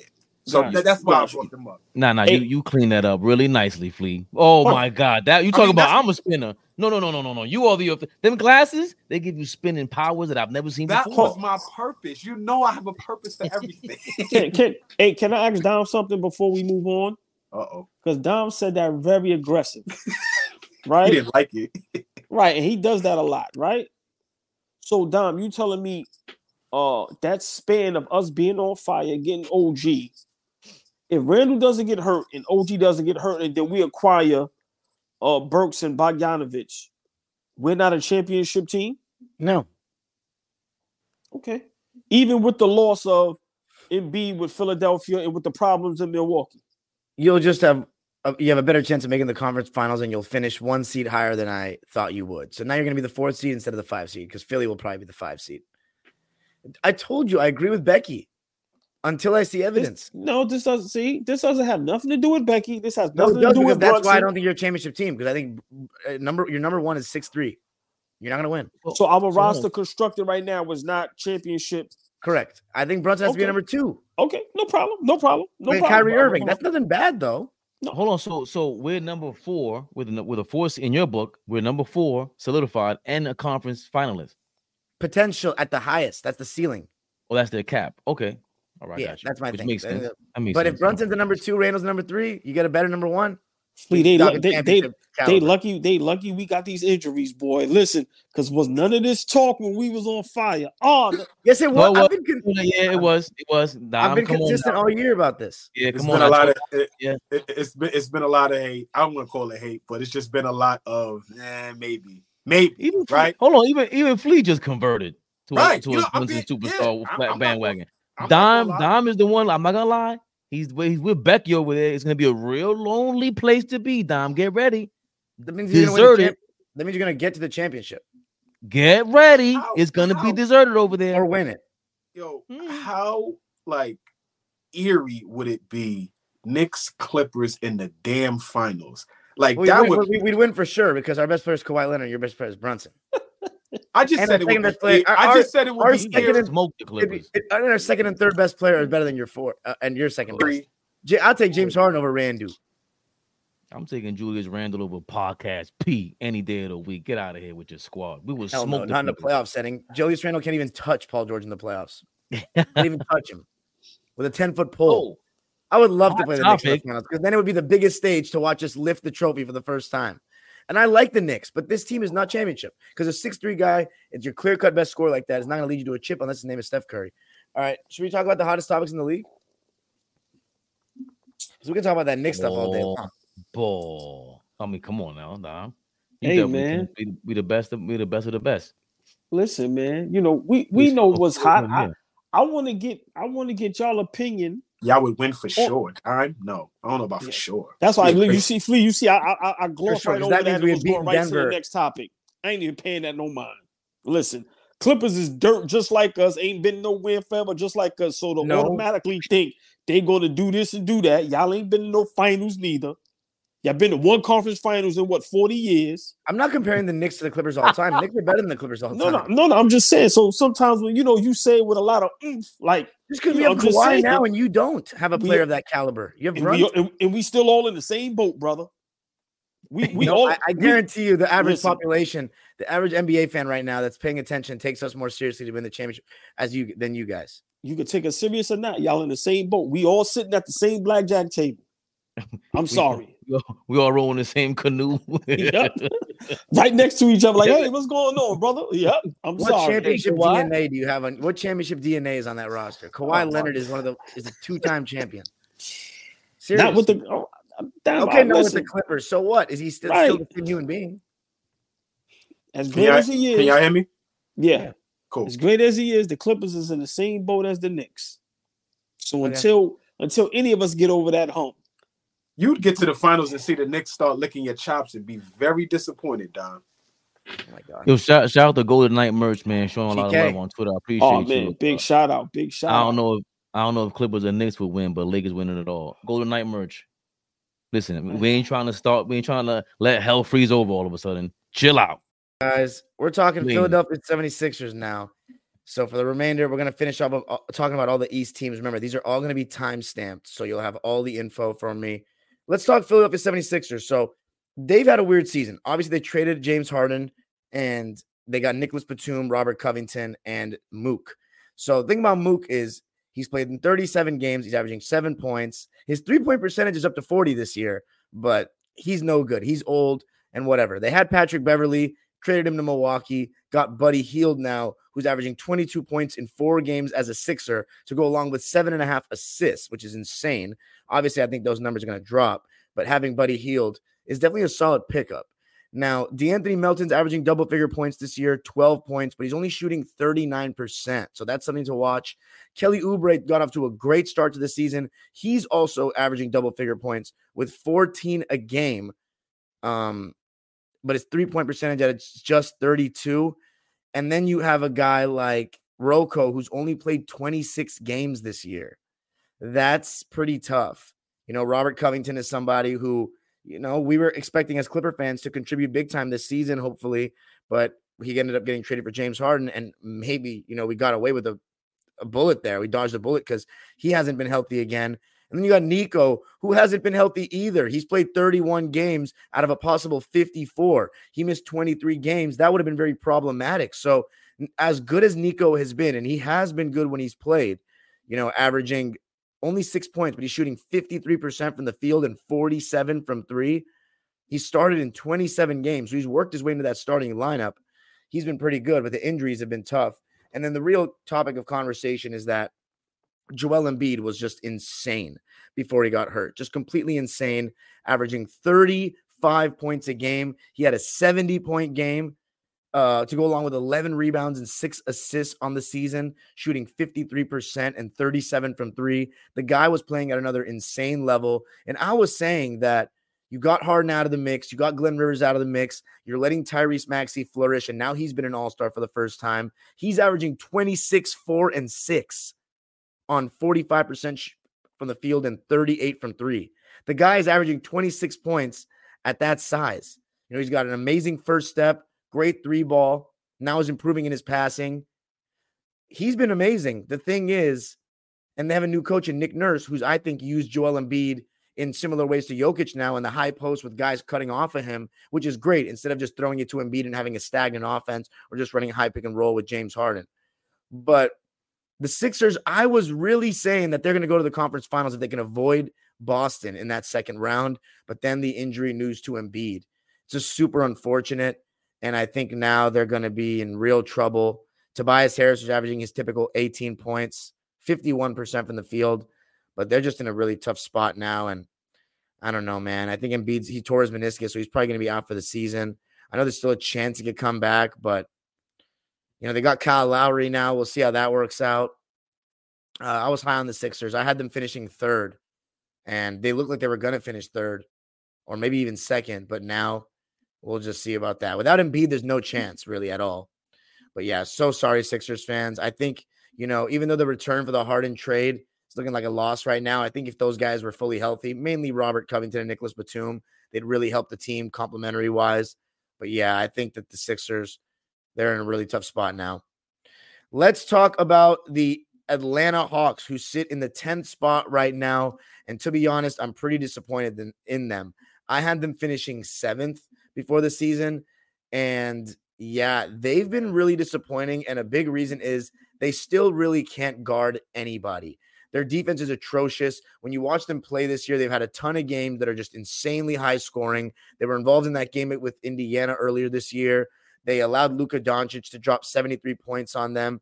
They're really bad uh, in terms of that end of the floor. But I will say having Jalen Johnson miss games really hurt them in the season. He missed 14 games and they really struggled without him. They were hovering around these playing spots, maybe even a little bit lower for the longest time. And then now they've broken back into that 10 spot. But I have to say, Trae Young, he's having a pretty underrated season. Uh, he was not even going to make the All Star team, and then they used him as a replacement.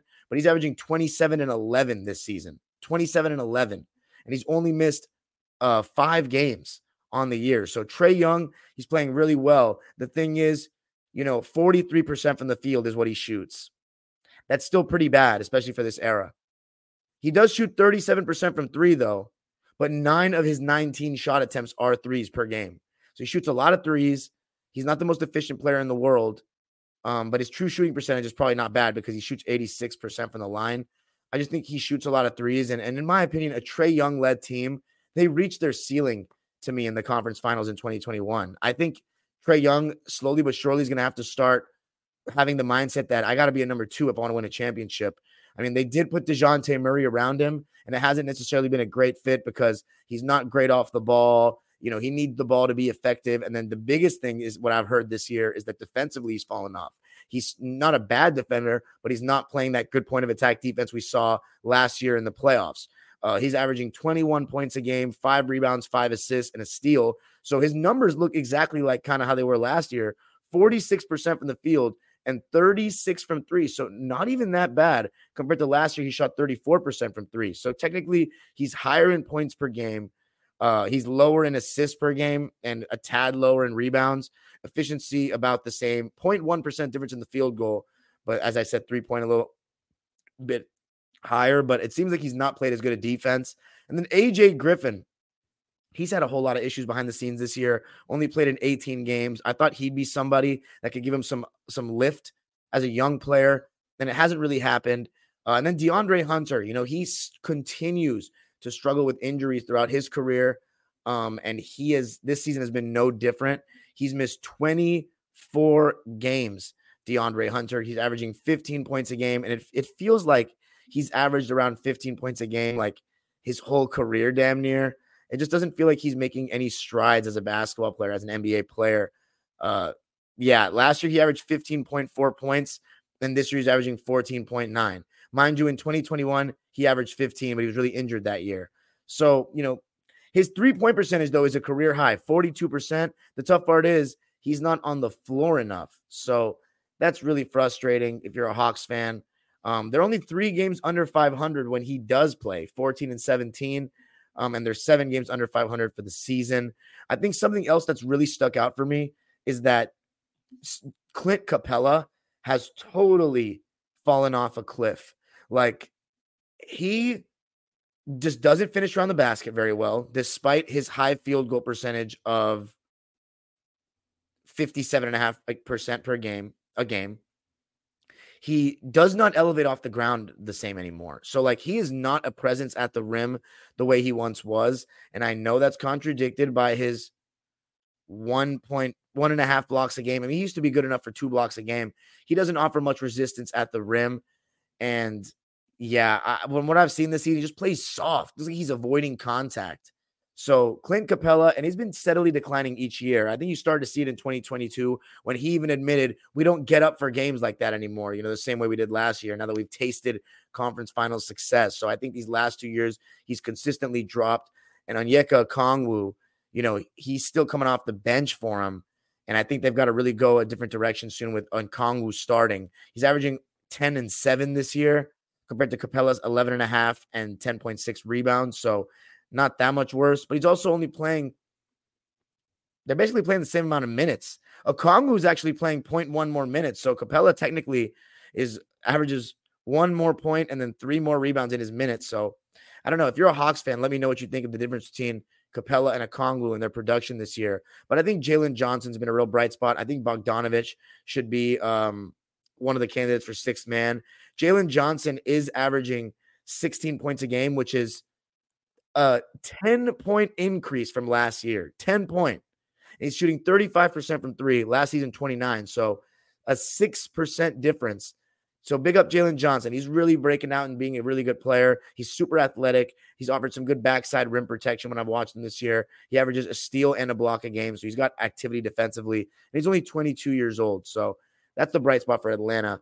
Um, but defensive rating, they're the worst team in the league. They're 30 out of 30 in defensive rating, and it's very obvious. You know, I think Trae Young is actually trying a little bit harder defensively when I've watched him, but it's still not significant. And De- DeJounte, no good.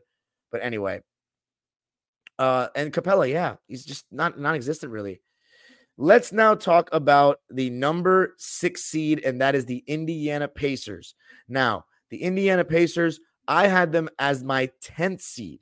But that being said, they did make a big trade, and that is for Spicy P, a player who I really like and I think is a great addition for this team, as I talked about when they got him as a second option. And he played some of his first couple of games without Tyrese Halliburton, but now he started to get situated with the team. And you see the Indiana Pacers are currently in the sixth spot with a 31 and 25 record, playing even better than I anticipated. And a large reason for that is the amazing season of Tyrese Halliburton, who last year had his breakout season, was an all star for the first time. He has increased his PPG by one, he has increased his assist per game by one, and rebounds, he's increased by 0.2. He's shooting 49% from the field, just like he did last year, and he's shooting identical from three, 40%. So he hasn't really improved that much, but I think it's just that he's gaining his experience in the league. You know, each year you become better, you become more comfortable, you become more confident in the fact that I'm one of the best players in this fucking league. There's not much people can do about it. And he's leading the league in assists right now. He's averaging 22 and 12 which is insane on 49, 40, 85 splits. He's played in 43 games out of a possible 56. So he's missed 13 games. Let me see what their record is in games that he's played. Indiana in games with him are 24 and 19, so five games over 500. Uh, and then with Pascal Siakam in his 15 games as a pacer, they are uh, you can't get his individual pacer record off top of my head. So let's see. We got um 0 and 2. No, he was 0 and 3 in his first three games. Then he went on a three game winning streak. So he was 3 and 3. Then another three game losing streak, Then another two game winning streak. So he's about 500 as a pacer. Um, but Siakam is playing well. He's averaging 21 points, seven rebounds, and five assists on 57 41 shooting splits. His free throw is a little laggy, 62%. You know, got to get that up. But 57% from the field and 41% as a pacer. Gotta love that. And I like this move a lot. You, know, got rid of Buddy uh Hield, which is tough. I mean, he's a great shooter, but it's gonna like allow Bennedict Mathurin to shine a little bit more. He's averaging 14 points this year, and he's one of the better sophomores in the league. Then you have Andrew Nembhard, who's a solid player from Gonzaga, averaging nine and five this year, and TJ McConnell, who can always come in and give you some solid production himself. So this Pacer team, you know, they're an electric offense, absolutely electric offense. Uh, Bennedict Mathurin, by the way, is averaging slightly less points this year. He's shooting one less shot per game than last year. But now with Buddy Hield off the roster, I think you're going to see that go up. Uh, I think somebody who's been consistent like he u- usually is, you know, re-sign that contract is Myles Turner. You know, he's been a pretty consistent 18 and 8 guy for the last couple of years. This year he's averaging 17 and 7. His efficiency is pretty good, but he only shoots 34% from three, which is 3% down from last year when he was 37%. But I'll say this about Indiana. They have the best offense, oh, second best offensive rating in the NBA right now. So can somebody please look up who's first right now for me? Really quick because I'm very curious who the best offensive team in the league is. They were the number one offensive team for the longest time. Okay, it's the Boston Celtics. I got it. Boston Celtics, which makes sense. But the Indiana Pacers being second in offensive rating, that's the genius of Tyrese Halliburton. That's what it truly is. He's having a great season. And now I think with Siakam, they got a real chance of winning a round. I didn't think they had any chance of winning a first round series without another star. You know, you saw how they could get exposed uh, against the Lakers in the uh, in-season tournament championship when you just blitzed Halliburton and got the ball out of his hands. They just didn't have those great decision makers um, in the four-on-three situations, and they got the guy the ball to open three-point shooters, but can't just rely on other guys and other role players. Um, somebody who I think has improved tremendously is Aaron Nesmith. He's averaging 13 points a game on 52, 45, 70 shooting split. So the free throw percentage isn't great, but 52% from the field and 45 from three. He's top 10 in the league in three point percentage. I watched him in Massachusetts when I was at UMass. He was nowhere near looking like this. Aaron Nesmith has been a real part of this Pacers team, and I think he's been tenacious defensively. Even though this team doesn't play much defense, and that's what scares me about them in the playoffs. They're 25th in defensive rating. I think that they're exciting and they're trending in the right direction. So I was wrong about them. They're better than I thought, but I think the addition of Siakam definitely takes that to another level. So definitely have my eyes on them going forward. Now, let's talk about another team that's been insanely shocking to me, and that is the Chicago Bulls. Now, what's really interesting about the Chicago Bulls is that they were looking like kind of a disaster. Zach LaVine has been in trade talks all year. And then it's when Zach LaVine gets injured that they take off and show how good they can be. Zach LaVine has played in 25 games this year and he's averaging 19 and a half points. He's not even averaging 20 points a game, people. He's shooting 45% from the field, 35 from three, which is very mediocre. And his record is 10 and 15 this season. Without Zach LaVine, the Chicago Bulls are 16 and 14 in the 30 games without him. So there you go with Zach. He's played 25 games, he's missed 30. They're over 500 without him, and they're under 500 with him. And DeMar DeRozan's having another very solid season. He leads their team in scoring with 23 points, four rebounds, and five dimes. But the real breakout season, the guy who I think should win most improved player this year, Coby White. He has been an absolute revelation for this Bulls team. This is a guy whose career high was his sophomore year with 15 points a game on a shitty Bulls team. And now he's back in the starting lineup and he's averaging 20 points a game, which is a career high, five rebounds a game, which is also a career high, 5.3 assists per game, which is also a career high. And he's shooting a career high 46% from the field and 40% from three. Coby White, take a bow, brother. He's played in all 55 games. He's been exceptional. I like the way he's getting to the basket. He's shooting the three ball. I've always seen some good stuff from him, but he's really started to put it together. This Chicago Bulls team is only three games below 500. They're doing better than the Hawks. I don't know if they'll finish better than the Hawks. Um, I want the Hawks to finish higher just because I was right. But they've proven to be a pretty mediocre team in this league. And I thought they were going to be bad because they would trade DeRozan or they would trade LaVine. And because Zach got injured, now they can't trade him this season. Vucevic, his stats look good 17 and a half points and 11 rebounds. But I want to point out something about Vooch. He's shooting 27.5% from three this season, 54% from two. So maybe Vooch needs to lean into more post up, taking advantage of mismatches, working inside the arc. I know he's a pick and pop big, but maybe he needs to start taking that 18 footer instead of that three because he's shooting four threes a game and he's shooting same amount percentage from West than Westbrook, if not worse. So that's something to watch for Vooch. Now, Patrick Williams, you know, he's another guy. I just don't know if I see much improvement from him year to year. Uh, he's averaging 10 points a game, which is exactly what he averaged last year. He's shooting even worse from the field. He's shooting 40% from three, so that's pretty good. But I just think he's very average. And for being a, you know, what pick was he? Fourth overall pick. I just think that he's a bust. Like, no offense. I, I Alex Caruso's great. Ayo Dosunmu's averaging 10 points a game. Caruso's averaging 10 points a game. Andre Drummond is averaging eight and nine off the bench. So they've had some underrated performers. I got to give the Bulls credit. They've been very impressive. And DeRozan's had another very solid season as well. Now let's talk about the Miami Heat. We got two more teams left, ladies and gentlemen. Bear with me. The Miami Heat. Now, I had the Miami Heat finishing sixth. Flea had the Miami Heat finishing 10th. And I remember him being very low on them. All Ball had them seventh, so he's correct right now. And Fabian had them seventh, so he's correct right now. I had them sixth. The team that I didn't expect to be better than them was the Indiana Pacers, but I think the Heat could still finish higher than them and finish sixth. So I'm going to stay with that prediction. Uh, the Heat or the Heat. You know, one thing about them is though, one of these years, and maybe it's this year, they're going to get it's going to catch up to them the, way they bullshit through the regular season. You know, I think Jaime Jaquez has been great. I think it's been awesome. You know, I love Jaime Jaquez. I think he's really uh, shown everybody that doubted his how good he could be in the NBA that he's fantastic. I mean, 13 points a game his rookie year, four rebounds. Uh, they just got Terry Rozier. Uh, they've struggled a bit with him because, you know, Tyler Herro, Terry Rozier, who goes to the bench? Can you put Tyler Herro on the bench? He won six man of the year and then he got that fat contract last year. Um, that's one thing. I think Bam Adebayo, he started out really well. He rightfully made the All Star team. He's having the best season of his career 20 points, 11 boards, four assists. He's one of the best centers in the league. We all know this 51% from the field this year, one of the best defenders in basketball. But has he? T- I mean, to me, last year he took the next step uh, and doing enough for a potential championship win. But Jimmy Butler, he didn't do well in the finals. You know, to me, he doesn't have enough of a bag to lead a team to a championship. And this is somebody who is saying, I had Jimmy ranked fifth in NBA players going into in, into the season.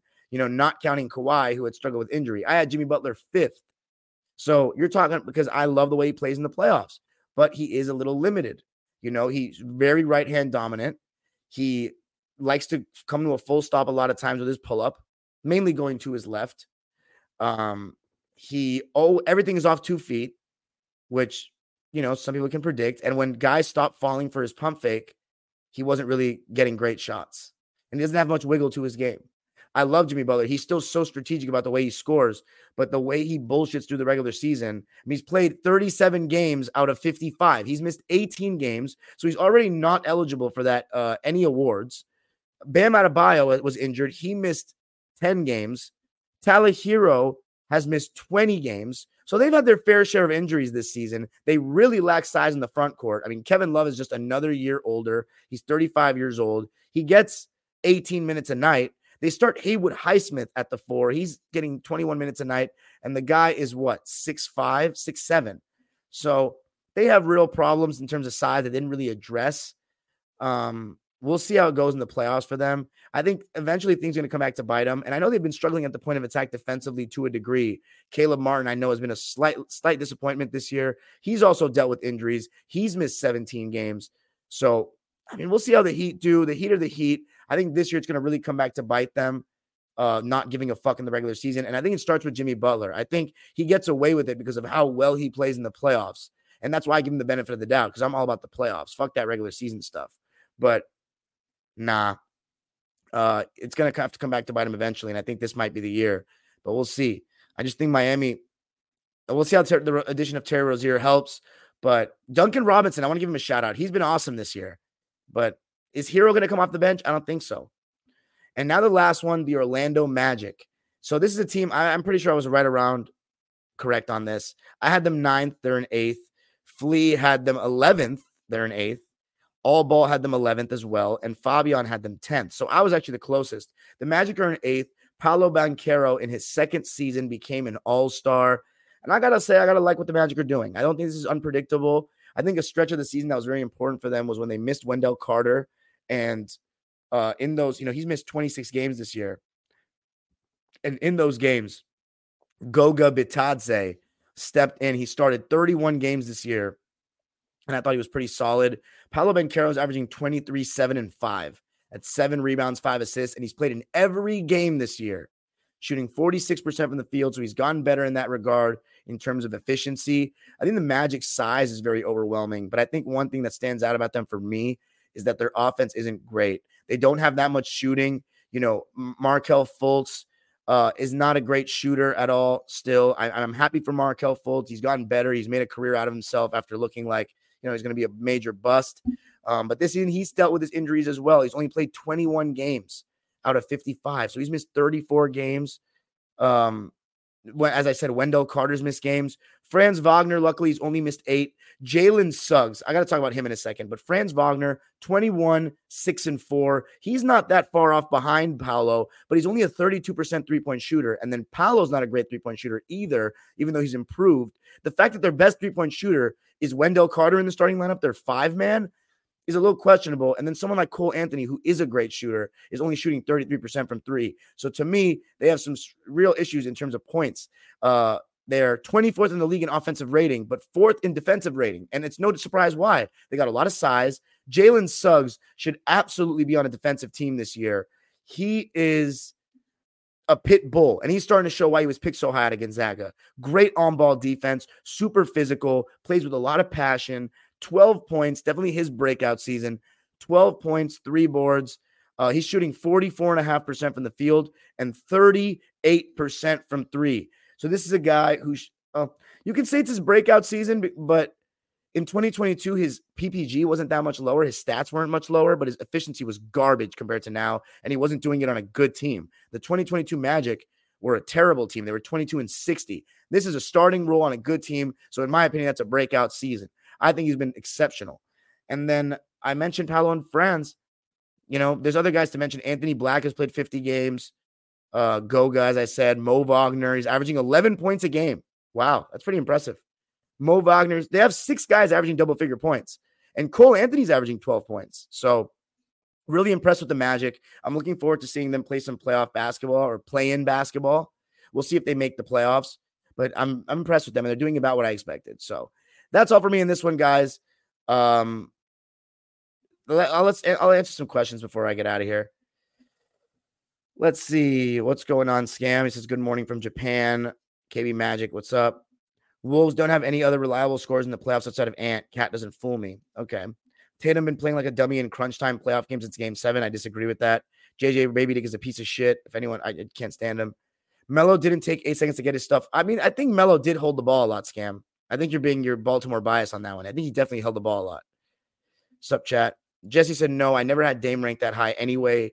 He can't drop any lower for me because he's also been a mini Harden in the playoffs. Harden's been better than him, to be honest. Giannis to New York. What's up? Bones got busy.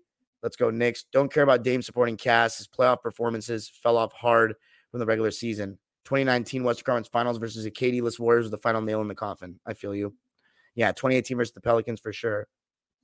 Just Knicks, you real talk. Once we get healthy this year, we're going all the way. reaching. Knicks Clips finals will be fire.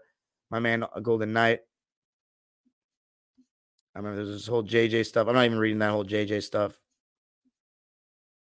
Yeah, this I agree with though. Jonathan Ang, Atlanta Hawks, Josh Smith was so much better than JJ ever was as a player, no doubt. Um, I wouldn't call him a great team defender, Jonathan. I think he was fine. He understood. He was smart. He knew where he had to be. He knew the scheme. He, he still tried hard, but that's about it, man. He was okay. I will better version of Luke Kennard, sure, but I think he got more opportunity than Luke Kennard. Uh, I think he's just a little better defensively, but Kennard, I, I think Kennard might be a better shooter, to be honest. It's not even a question. Hedo Turkoglu. He's better than JJ. Um, let's see. Yeah, JJ calling Kareem a one note player or one note scorer was ridiculous. Absolutely. Um, yeah, you guys are talking about the All Star game because scam he was the face of the league for many years and everything lebron has done to me has been un- like it promotes uncompetitiveness. It, com- it promotes you know it's not a big deal. It's whatever. It's just an all-star game. You know that's just not what the generation prior did. And when lebron was playing with the players from the generation prior he took it more seriously. He did. So again the face of the league dictates a lot to me bro. When kobe and dirk and all them were the face of the league there was not all this player movement. A lot of it has to do with contracts. I understand but it was a lot of the culture. You playing for a lot of different teams was seen as weak. It was. I grew up with that, and I still believe it. Um, but now it's okay. All these stars they played with six different teams in their careers, and you want me to respect them the same way as the past? I don't give a fuck about no contracts. They're just divas, and they're ungrateful for what they have to me. They don't want to. The going gets tough. The tough quit, and I think LeBron's a big part of that to me. Sorry to hurt everyone's feelings with that because it's going to hurt a lot of you guys' feelings because you love LeBron so much. Nobody can say anything bad about him. Um, it's not that insane, bro. I used to be a LeBron fan. I mean, I, have been on both sides of the coin, so I see how both sides feel. And I think it's not all LeBron's fault, but he doesn't do anything to promote competitiveness in the league for me. The Sixers, because of Kyle Lowry, are your favorite team in the league, Phoenix. Jaylen Brown had the worst dunks I've seen in my life. I still haven't watched the dunk contest. That's the crazy part. If Trae has AD, who's the better offensive player? Excuse me? If Trae Young has AD, who's the better offensive player? I think Trae Young is probably better offensively than AD, but who knows? Because AD, his game probably uh, transitions better to the playoffs in the sense that as a number one option, and you can throw it down to him. But Trae Young did lead his team to the conference finals, the number one option. Anthony Davis is not, but AD, I think is you know it's easier for with a big guy like that than such a small guard. But that's a good one actually. Can Trae be the best offensive piece on a finals team? Mm. If he's playing with someone like AD, that'd be interesting actually. Sass got injured collegiately. Clint got a pop. RoCo and Nico have been injured, but they're solid as fuck when they play. Nico's an underrated passer. Absolutely. Talk about Jalen Johnson most improved. I think that's going to be uh Coby White, but I gave him his flowers. Maxey is the future. Maxey is a problem. Nick Nurse ran Embiid to the ground like he does to all his stars. I think Embiid's also just injury prone, bro. He got injured with other coaches. Spicy P better as a three. Yeah, but it's today's NBA. Who do you prefer, Dime? SP or TH? Excuse me? Spicy P or Who's TH? Tyrese Halliburton? Uh, Tyrese Halliburton. Pascal Siakam. Nesmith is a gem. Duarte is good, right? He's solid. He's in the five is crazy, but I'm big on the playoff scam. Valentine's Day or All Star Weekend time. What do you mean? Melo's entire time with the Nuggets in first couple years on the Knicks, he wasn't as ball dominant as people think. I mean, what do you mean by that, bro? He was. I mean, he had the ball a lot. He shot a lot. All right, guys, I've been on here for too long. Remember, guys, leave a comment on the video. Let me know if you like this video. Uh, I'm gonna have all the teams time stamped, all of them, um, by the end of the night, and it'll be out on audio as well. I'm just gonna clip it down a bit, but appreciate you guys all. Thank you for tuning in, and we'll be back tomorrow night for the Thunder game after the Clippers Thunder. So let's. I'll see you guys on that live. Peace, and I hope you enjoy the Western Conference one as well. We time stamped all that and this one. We're back soon. Peace. Have a great night.